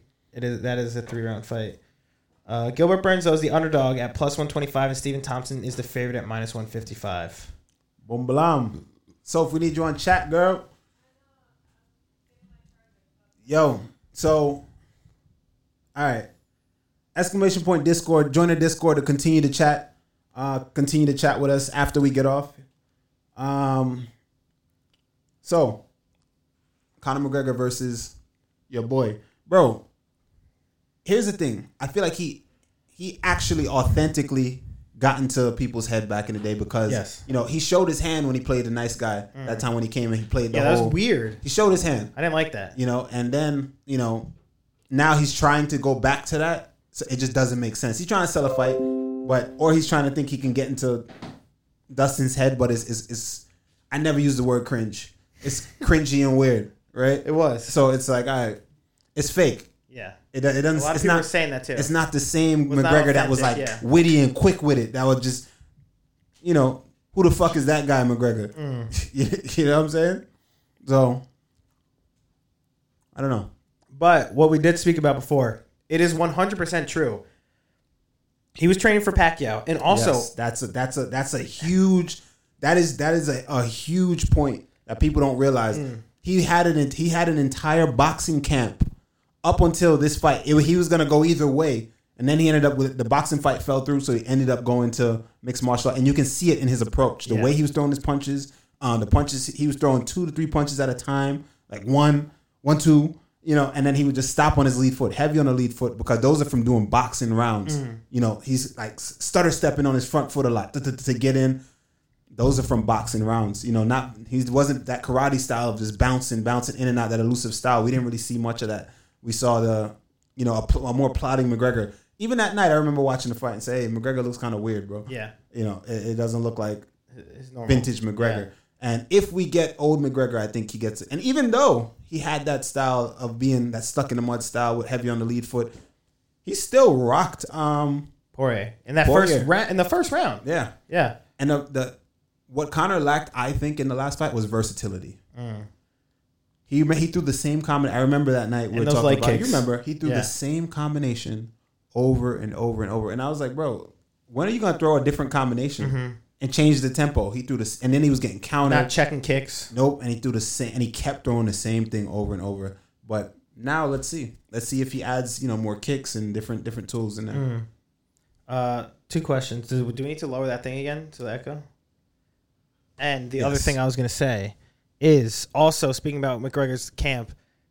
when you looked at his last fight against Poirier, he was in Abu Dhabi on a yacht for like forever. That's where he was training. He wasn't like having like real training camp and stuff like that. He was literally living on his yacht in Abu Dhabi. Like he was, you know, that, I feel like that's not a true training camp for him.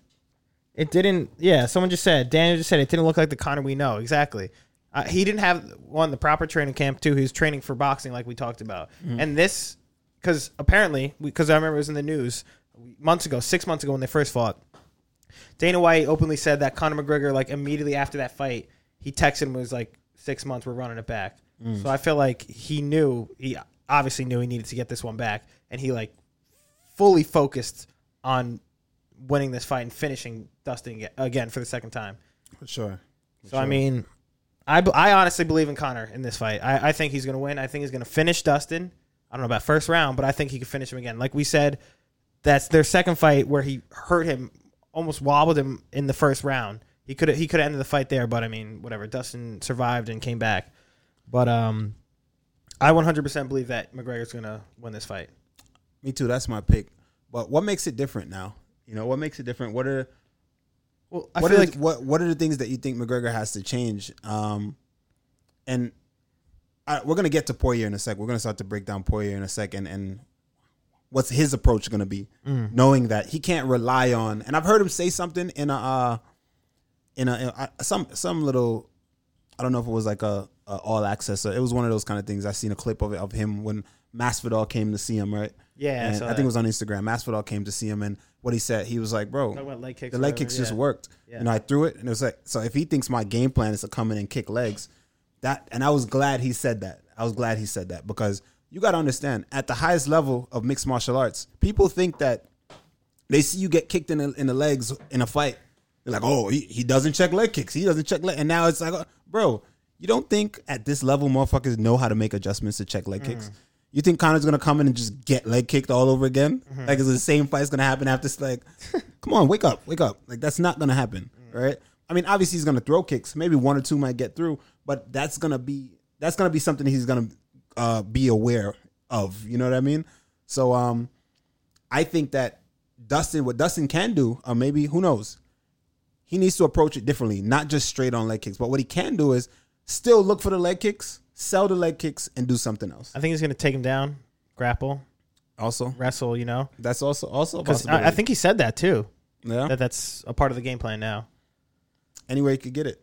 I mean, that's what I'm saying. I mean, we know Dustin Poirier is very durable as well. Like, he could take shots. Once again, fought McGregor the second time and came back from whatever happened in the first round. But I mean, I just don't see it this time. I really don't know. I feel like, once again, this proper camp with McGregor. Like, he 100% did not have a proper camp for that second fight. I mean, I'm not trying to make excuses for him, whatever, but I really do believe, like, even when in the weigh-ins and stuff, like, you saw how nice and cordial he was with Dustin, like, shaking his hand, like, not talking shit and stuff. That was weird to see. Was that not? That was very strange. I feel like I understood it, though. Yeah, but then now I feel like, I don't know. I mean, I guess it's forced. But still, he's trying to go back to the old McGregor. It's not there no more. The old McGregor's gone. He showed his hand, bro. You think? Old McGregor's gone. He's got all the money. Fighting style, who knows? This is gonna tell. The only time we'll tell. We're gonna find out when we see him in the octagon what he actually does. But the old shit talking McGregor, that shit was weak, bro. Canuck said Phil sounded like a fanboy. So many excuses for McGregor. Yeah. Do you think Joe Rogan jizzes his pants if McGregor comes out in a karate style? Huh? If McGregor comes out in karate style, who jizzes their pants? Joe Rogan. Bucky boy. I think he does. You think or you hope? I mean, it'd be funny to see that if that happened, actually. Then what do we have to say about Poirier then? I think Poirier can't have the same game plan.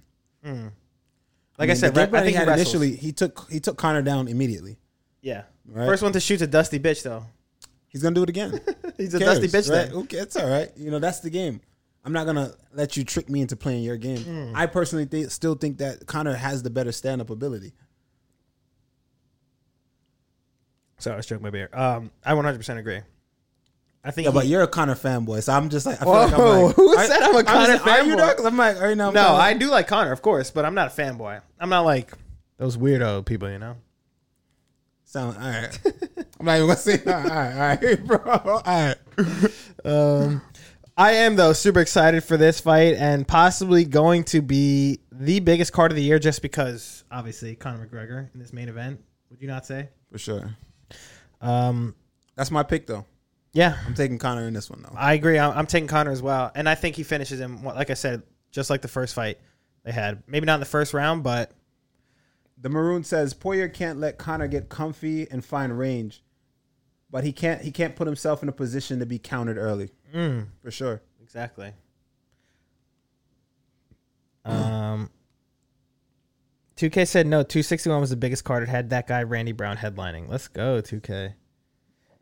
And Daniel said Dustin will catch him with punches in bunches. Is that a lock? Is that a lock? McGregor?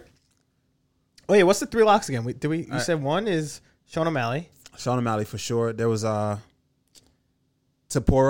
Ilia Topuria's lock number 2. And then Conor, yeah. Conor number 3. Wow, look at that. So there you go. Are the locks right there, boys. Oh, excessive ass. Are we singing Happy Birthday Before the News? You gonna sing me? I'll sing to you. We've sang to some before. Are you gonna sing? You guys want to sing it now? Hold on, let me get the odds. Okay, get the odds. Dustin Poirier is the favorite coming in at -130, and Conor McGregor is a slight underdog at +108. Mm. Wait. Ready for you to sing. Oh, we're singing now? Are you ready for me to sing? Oh, no. Are you ready to sing? Are you singing now? I can't sing. What? Happy birthday. If it's your birthday, make some noise. If it's your birthday, make some noise. If it's your birthday, make some noise. If it's your birthday, make some noise. If it's your birthday, make some noise. If it's your birthday, make some noise. If it's your birthday, make some. Or not. Bruce Lee Robb said, "Hey, touch and go. I'm pumped for this fight, and I'm also a Conor fanboy." Let's go. Let's go, Bruce Lee Robb. Bruce Lee Robb, what up, my boy? How you doing, man? Also, I mean, like Philip. Yeah. Hey, whoa. I just said, yeah. No. I'm not. All right, let's get into some news then. Right? Let's do it. Okay. So once again, McGregor? Okay. All right, start off the news. We've already seen on some of the shirts and the weigh-ins, Crypto.com is now UFC's first ever global official fight kit partner per release. Crypto.com will have their branding on UFC uniforms worn by fighters as well as uniforms worn by cornermen/women. Nice. But with that news, fighters will not get a direct cut of the UFC's reported $175 million deal with Crypto.com.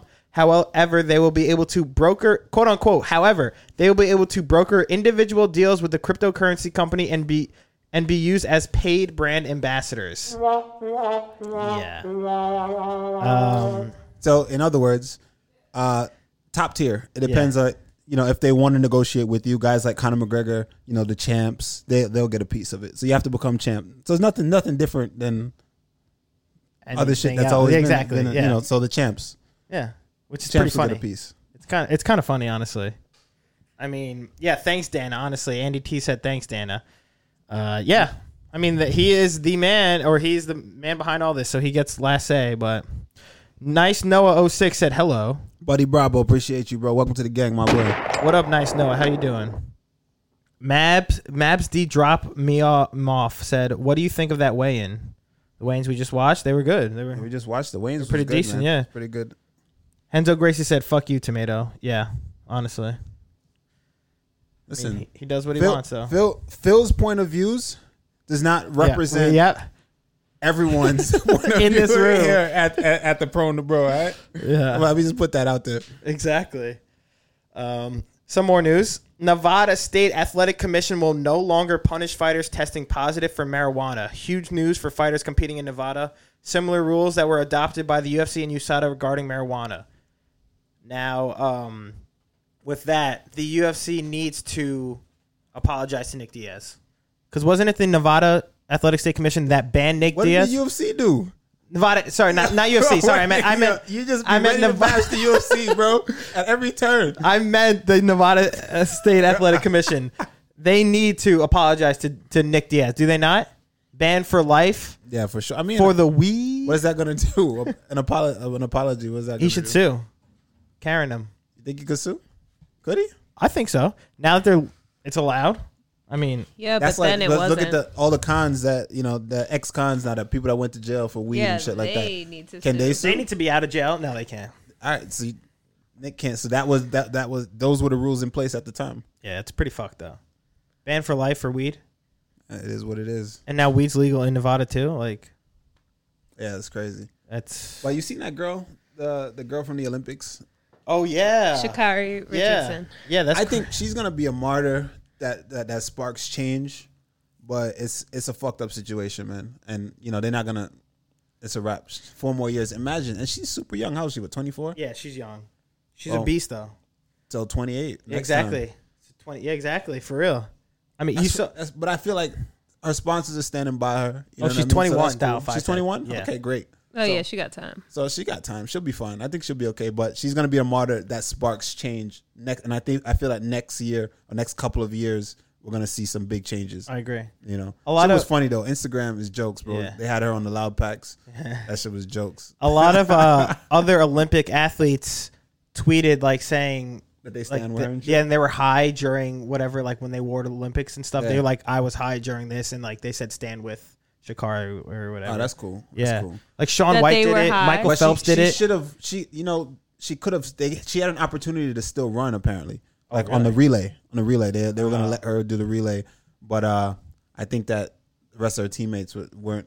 You know, if she tested positive, then the whole team gets disqualified. If one person tested positive, so they're like, no. Crazy. The Maroon 117 asked a good question. He said, so what does this mean? Fighters are going to smoke the night before or the day of or something? Besides fines and testing, does this affect performance and competition? I don't think so. Like, that's the thing. If anything, it's a hindrance. If anything, at the very least, I think that smoking weed is a hindrance. But it's not a performance enhancement at all. But here's my thing with it.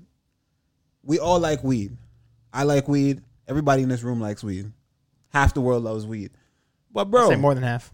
Yeah, more than half. But bro, control your fucking self. Yeah, that's kind of. You're a pro athlete. Like, calm the fuck. Okay, bro, you don't have to smoke weed the night before you fight. Like, you're addicted if you need to. Like, relax, bro. You're doing a lot, and that's giving off crackhead vibes. Mm. You know what I'm saying? Just chill. It's not that deep. Yeah, right. So honestly, that's when I don't have sympathy for people. Those are the rules. You know the rules, bro. Like, what are you doing? Mm-hmm. A night before? It's one thing if it was residue that's in your system. We all like weed. Everyone's pro weed now, so pro marijuana. So we all want to get behind everyone that, everybody that tests positive. We're like, you know, oh, you know, we want to rally behind them. Like, oh, it's just weed. Yeah, I feel you, and I'm with it. But if you know the rules, bro, and you knew the risk, you rather take the risk just to get high one night. If that's the rules, bro, yeah, like don't be a fiend. That's how I feel. I'm like, bro, you're gonna. In regards to who now? Are you just saying in general? Anybody. I'm like, if you're in an athletic sport, like I feel, yeah, I agree. I see both sides. It's bullshit. I wish that wasn't a rule, but it's not like they just sparked it up on you. They just popped it up on you, like, oh, you know, and they've been giving you, and they caught you in a random drug test or some shit. You knew that it's legal. Like in the UFC, it's legal up until 24 hours prior to competition,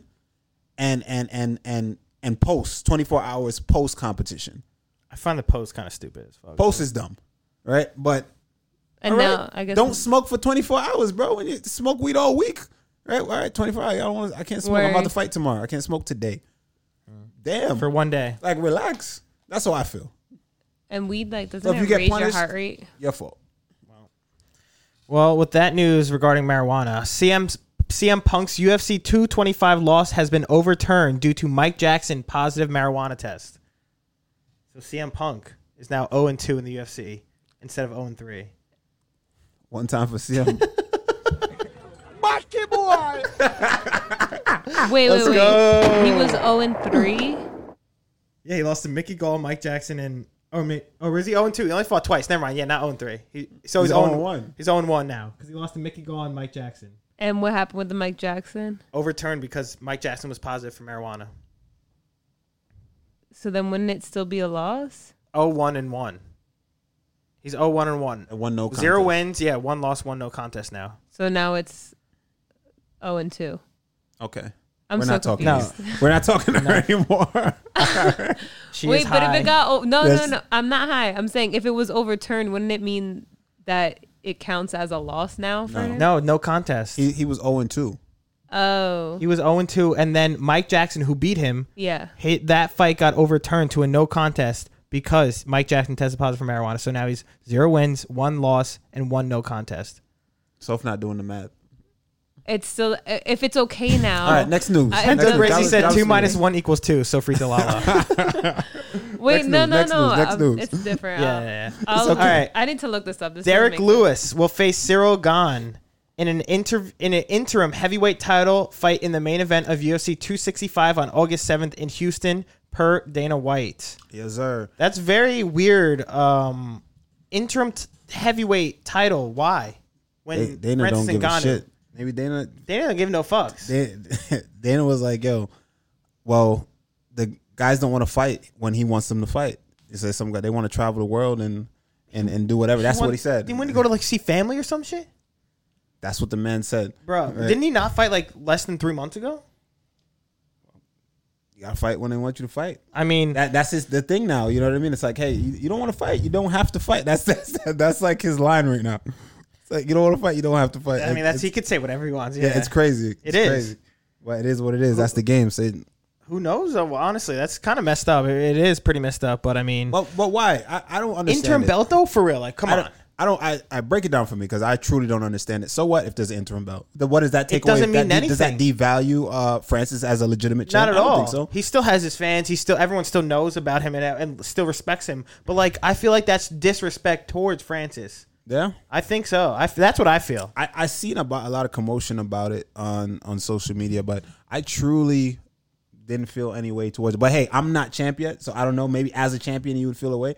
But I see interim titles all the time, so I was just like, all right. It's weird to me though. Like, why? It's just like, why could you not just schedule that fight and not being an interim title? Like, okay, whoever you could say maybe to maximize. All right, just in case Francis. If you're looking at it from a business standpoint, I guess, right, which the UFC is looking at it from, I guess, to maximize, you know, to make the fight even bigger. I think I even heard Dana say to make the fight even bigger, then. Like, champion versus champion, kind of like Conor, Dustin was interim champion for a while. Right, and when he fought Habib. Yeah, interim, so it was champion versus champion.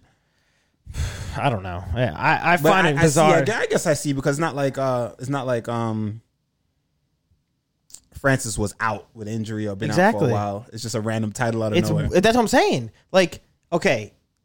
Like, like I said, they could have just made this fight, Ciryl Gane versus Derek Lewis. Okay, Dana could say, whoever wins this fight is fighting for the belt next against Francis. Is that not essentially the same exact thing as giving a title, like an interim title thing? Like that? That's what Dan is saying. The interim wasn't really a thing back in the day. It wasn't. Exactly, but yeah. Maybe they're just so high on Ciryl Gane right now. Because Ciryl Gane... Sorry. Is a legit threat to the title. Yeah, he's nice. He's good. So he is. Real good. Based off of his feet alone. Technique. Yeah. Head movement. Yeah.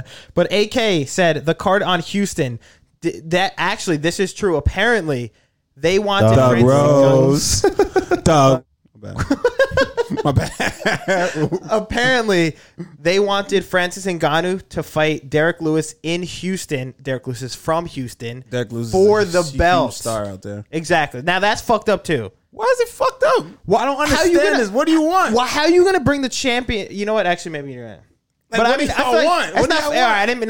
it's not fucked up. But like, I feel like you couldn't do it somewhere else too.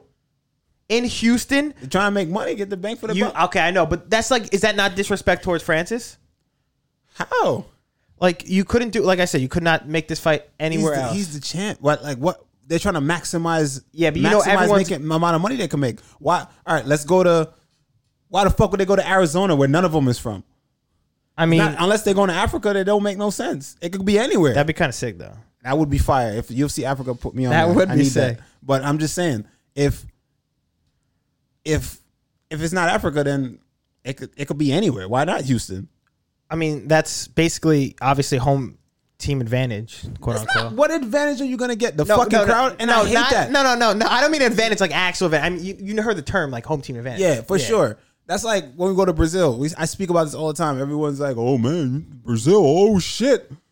You gotta, oh, man, watch how was it? Oh, well, shit is real. Be careful, man. It's crazy. Fighting there is crowd. That crowd. The fuck are they going to do, bro? I'm fighting one motherfucker. It's me versus another guy. They could yell whatever they want to yell from out there. It don't mean shit to me. It's a controlled environment. Yeah. That don't mean nothing to me, bro. That didn't affect me at all. So it's the same thing. At that level, bro, Francis don't give a fuck. Well, I have more news to complement the disrespect towards Francis Ngannou. Dana White just openly said in an interview that the UFC could have parted ways with Francis Ngannou in 2018, stating, quote unquote, he lost 2 in a row at one point, and we could have parted ways with him, but we didn't. Wait, say that again? Dana White recently said in an interview with reporters, quote unquote, he lost 2 in a row at one point, and we could have parted ways with him, but we didn't. Like, what is the point of saying that? Literally, 2 in a row? Okay, maybe 4 in a row, but 2 in a row? Bro, come on. I feel like he's openly, like, disrespect. I mean, obviously, he does this shit all the time to... The game's the game. He does this shit all the time to fighters, but, like, come on, bro. He's just openly disrespecting him, I feel like. I mean, I don't know. I couldn't tell you, but... I feel like it's kind of messed up on. Yo, chat, if you're here from Reddit, I'm going to be there in a sec. Once this is over, I'll be there to answer all the questions. Excuse me. Okay, more news.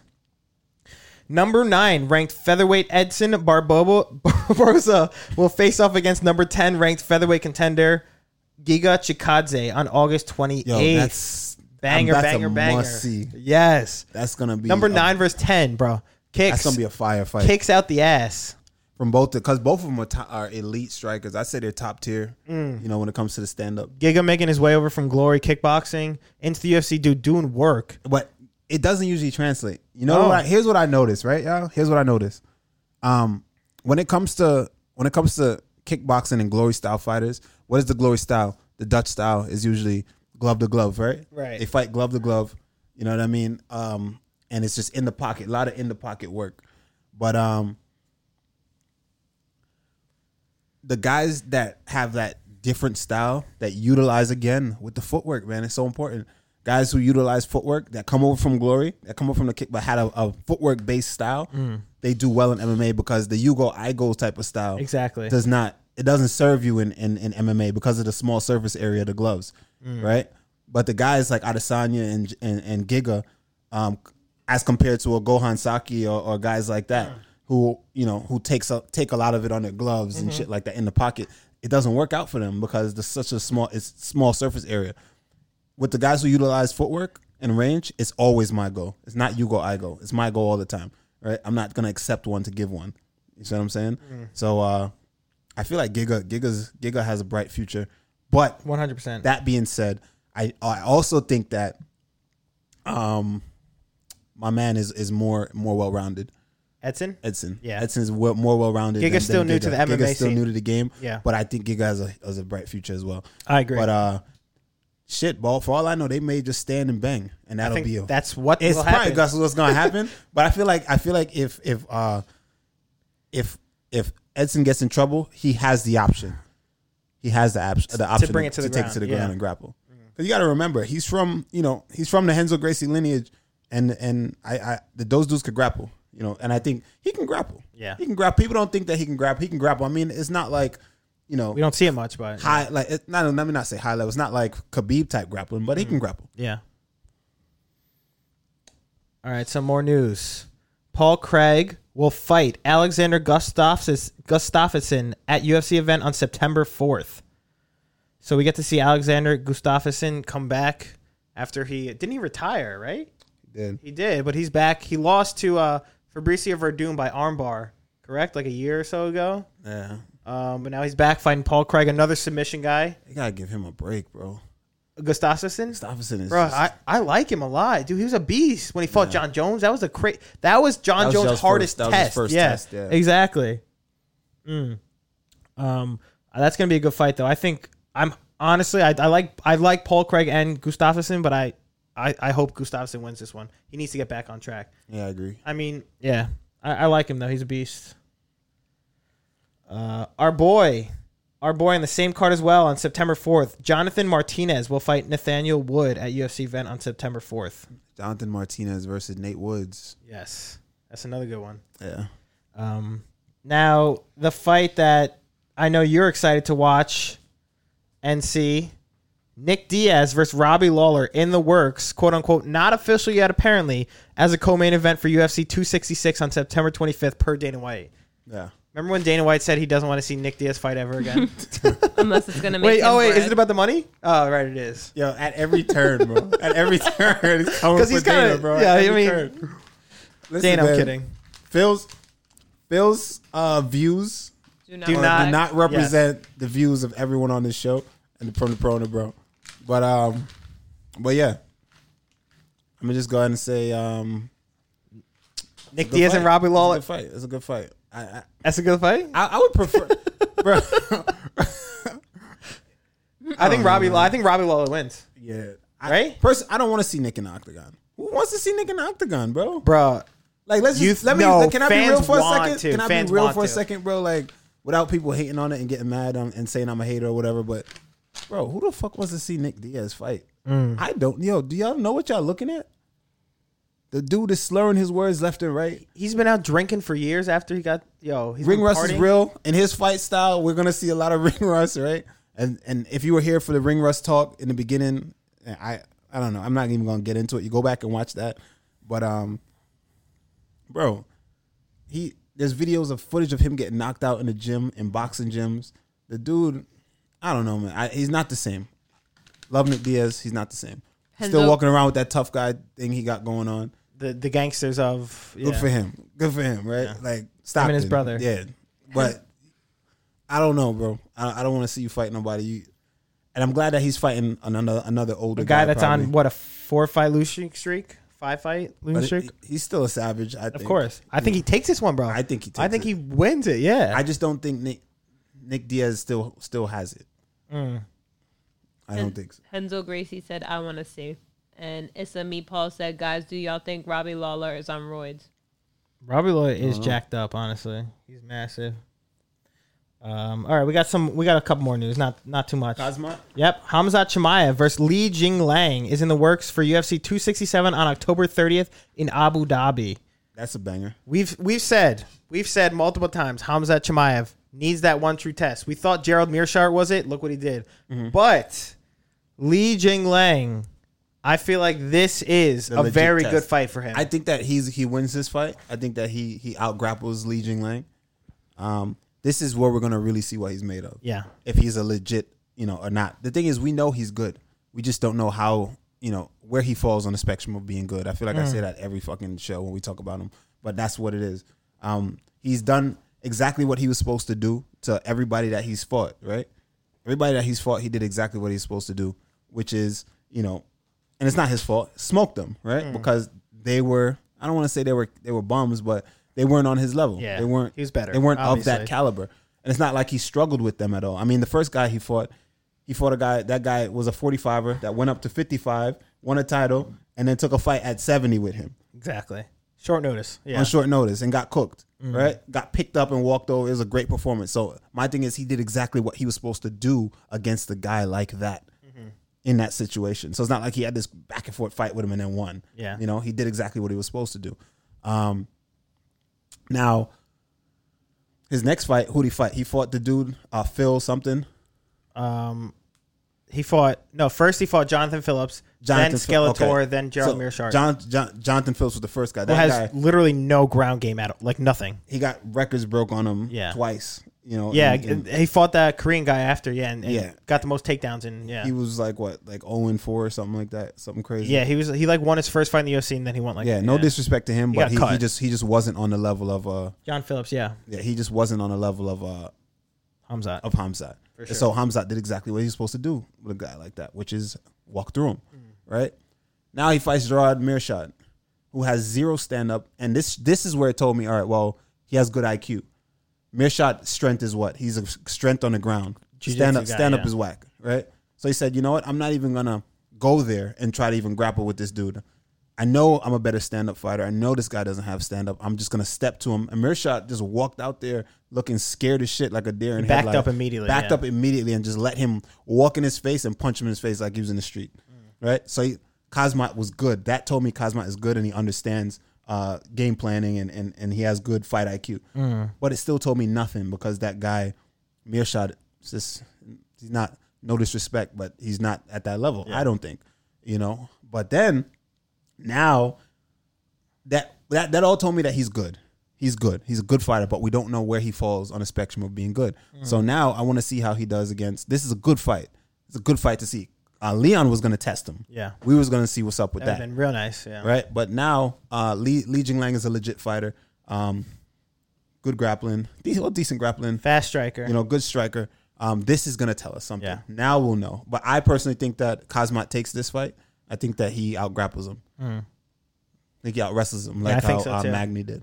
But you sent me a DM earlier of this fight announced, and I said, if Hamzat loses, we can blame it on COVID for his loss because he had some real issues with COVID. Yeah, true. I mean, that's and being out for that long, that's a good crutch. I guess it is for the fans, but I don't. I'm not buying into that. No, I'm not being serious. I think Hamzat wins that one though too. Well, I don't. See, you know what? I don't. Gracie, you know he's a super fan. He's a super hype man. So yeah, he said Kazmat in one. You know, he's like, you know, he's a super fan of all the hype. He likes the hype. Let's get to the last news of the night. Then, Ray Longo has confirmed in an interview that rematch between Aljamain Sterling versus Peter Yan will be going down on October 30th at UFC 267. Nice, hell yeah! So that's gonna be some good build up before that fight. Yes, sir. Yes, sir. But before we end the show. Mm-hmm. We have a special surprise for the birthday boy. You gonna sing me happy birthday? It's better than that. Hey, yo, the way he looked at it, it's better than that. Hey, yo. While we get your special surprise, I want to give a shout out to everyone. Serious? Yeah, for real. Shit. I want to give a shout out to everyone in the Discord, especially Excessive, Homeboy Excessive, the OG mod, setting all this up. Let's get a yo for real. Ask in the chat for Excessive. Excessive is the man for setting this up. But I want to give a special shout out to also, this is Discord names: Obama, Colossus Kid, Chris Avelli, Wadi 3502, myself, of course, and Excessive. Once again, Excessive is beast mode. We got a nice surprise for you coming in from everyone from the Discord. We wanted to do this, a surprise you live on stream to see your reaction. Oh shit. Yeah. We're waiting for it right now. What's going on? Is everything going on out there? You about to jump me or some shit? Well, first we got, yeah. Oh, all right, let me put it. Hold on. She said we're about to jump you. Hold on. Noise! If it's your birthday, make some noise! If it's your birthday, make some noise! If it's your birthday, make some noise! If it's your birthday, make some noise! If it's your birthday, make some noise! If it's your birthday, make some noise! If it's your birthday, make some. They know I don't like surprises, so I gotta like. This is mad awkward for me. I'm not going to lie to y'all. Right? It's awkward as shit. Well, make your wish and blow that out first. Man. Well, now I gotta say something fucking inspirational or just like... No, just... you could put the cake down real quick. Right. Well, blow it out first, though, so it doesn't light shit on fire. I got to make a wish. Yeah. All right. But here is the surprise. From everyone in Excessive, and that special shout out to guys who threw in for it. God, what is this? We think you're gonna love it, honestly. We're really excited for you to open this. Yo, this is big as shit. Yeah, dude, open it up. Oh my god, I'm actually excited. What? Everyone, get ready to watch this shit. For real. Be careful with your wire. Your laptop's about to fall. Oh my bad. I don't even know where to put. This is mad big, bro. Here, move your mic up here. You want to help you? Yeah. All right, go Phil, stand up. Yeah, hold on. There you go. Oh, it's a picture. It's a picture. Oh, get ready to turn this shit around, bro. You look at it first. Ready?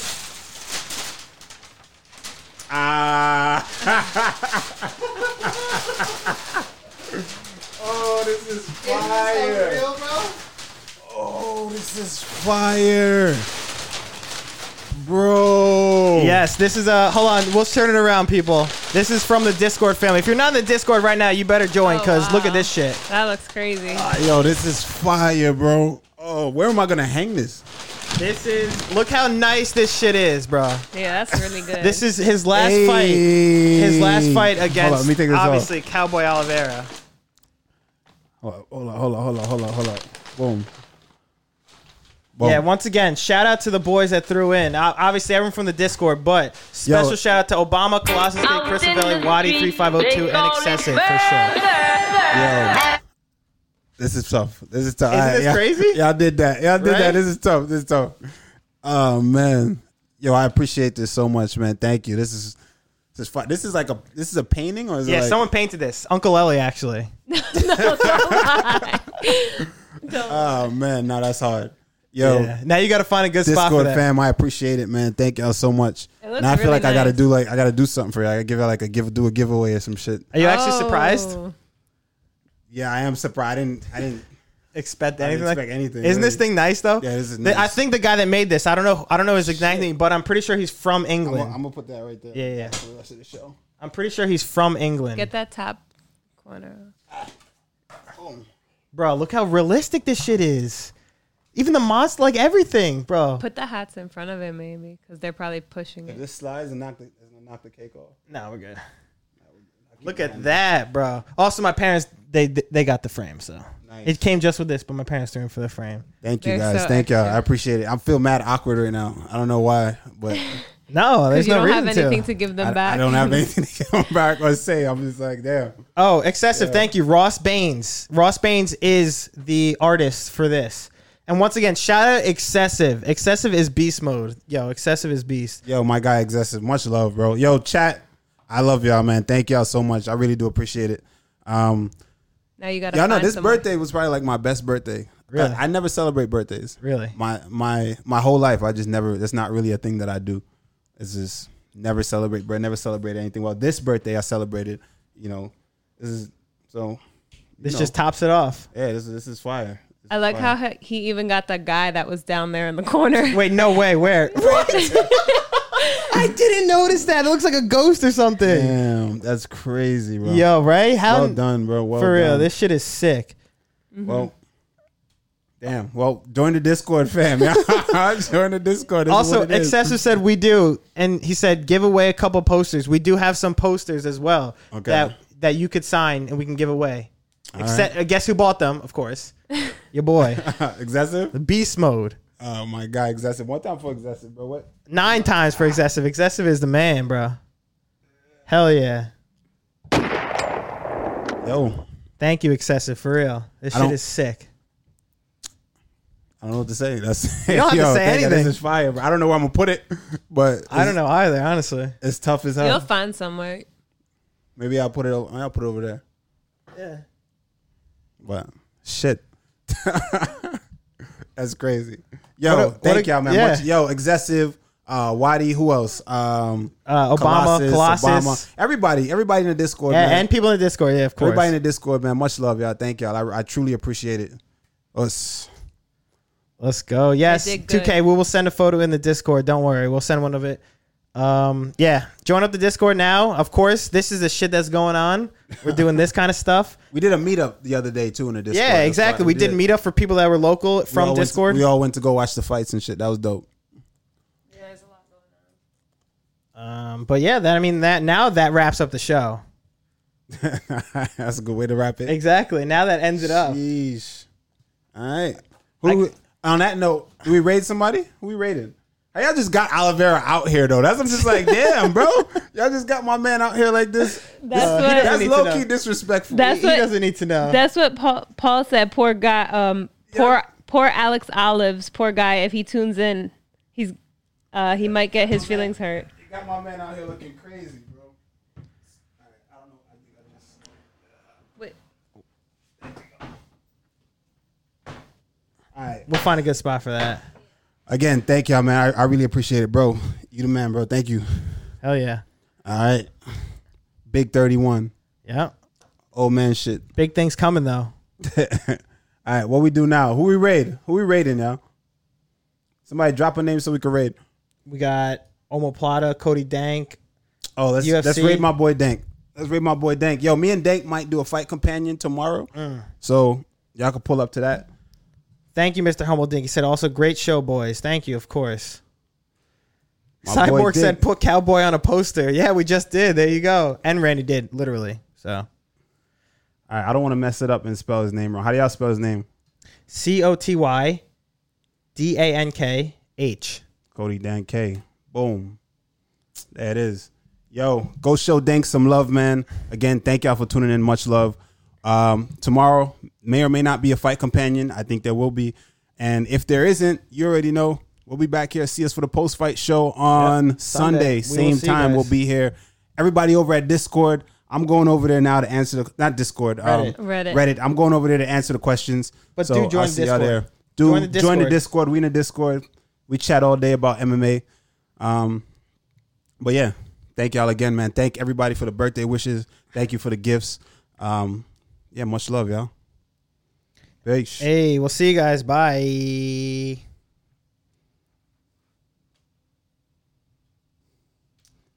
That was fire. Sheesh. Yo, isn't that thing sick?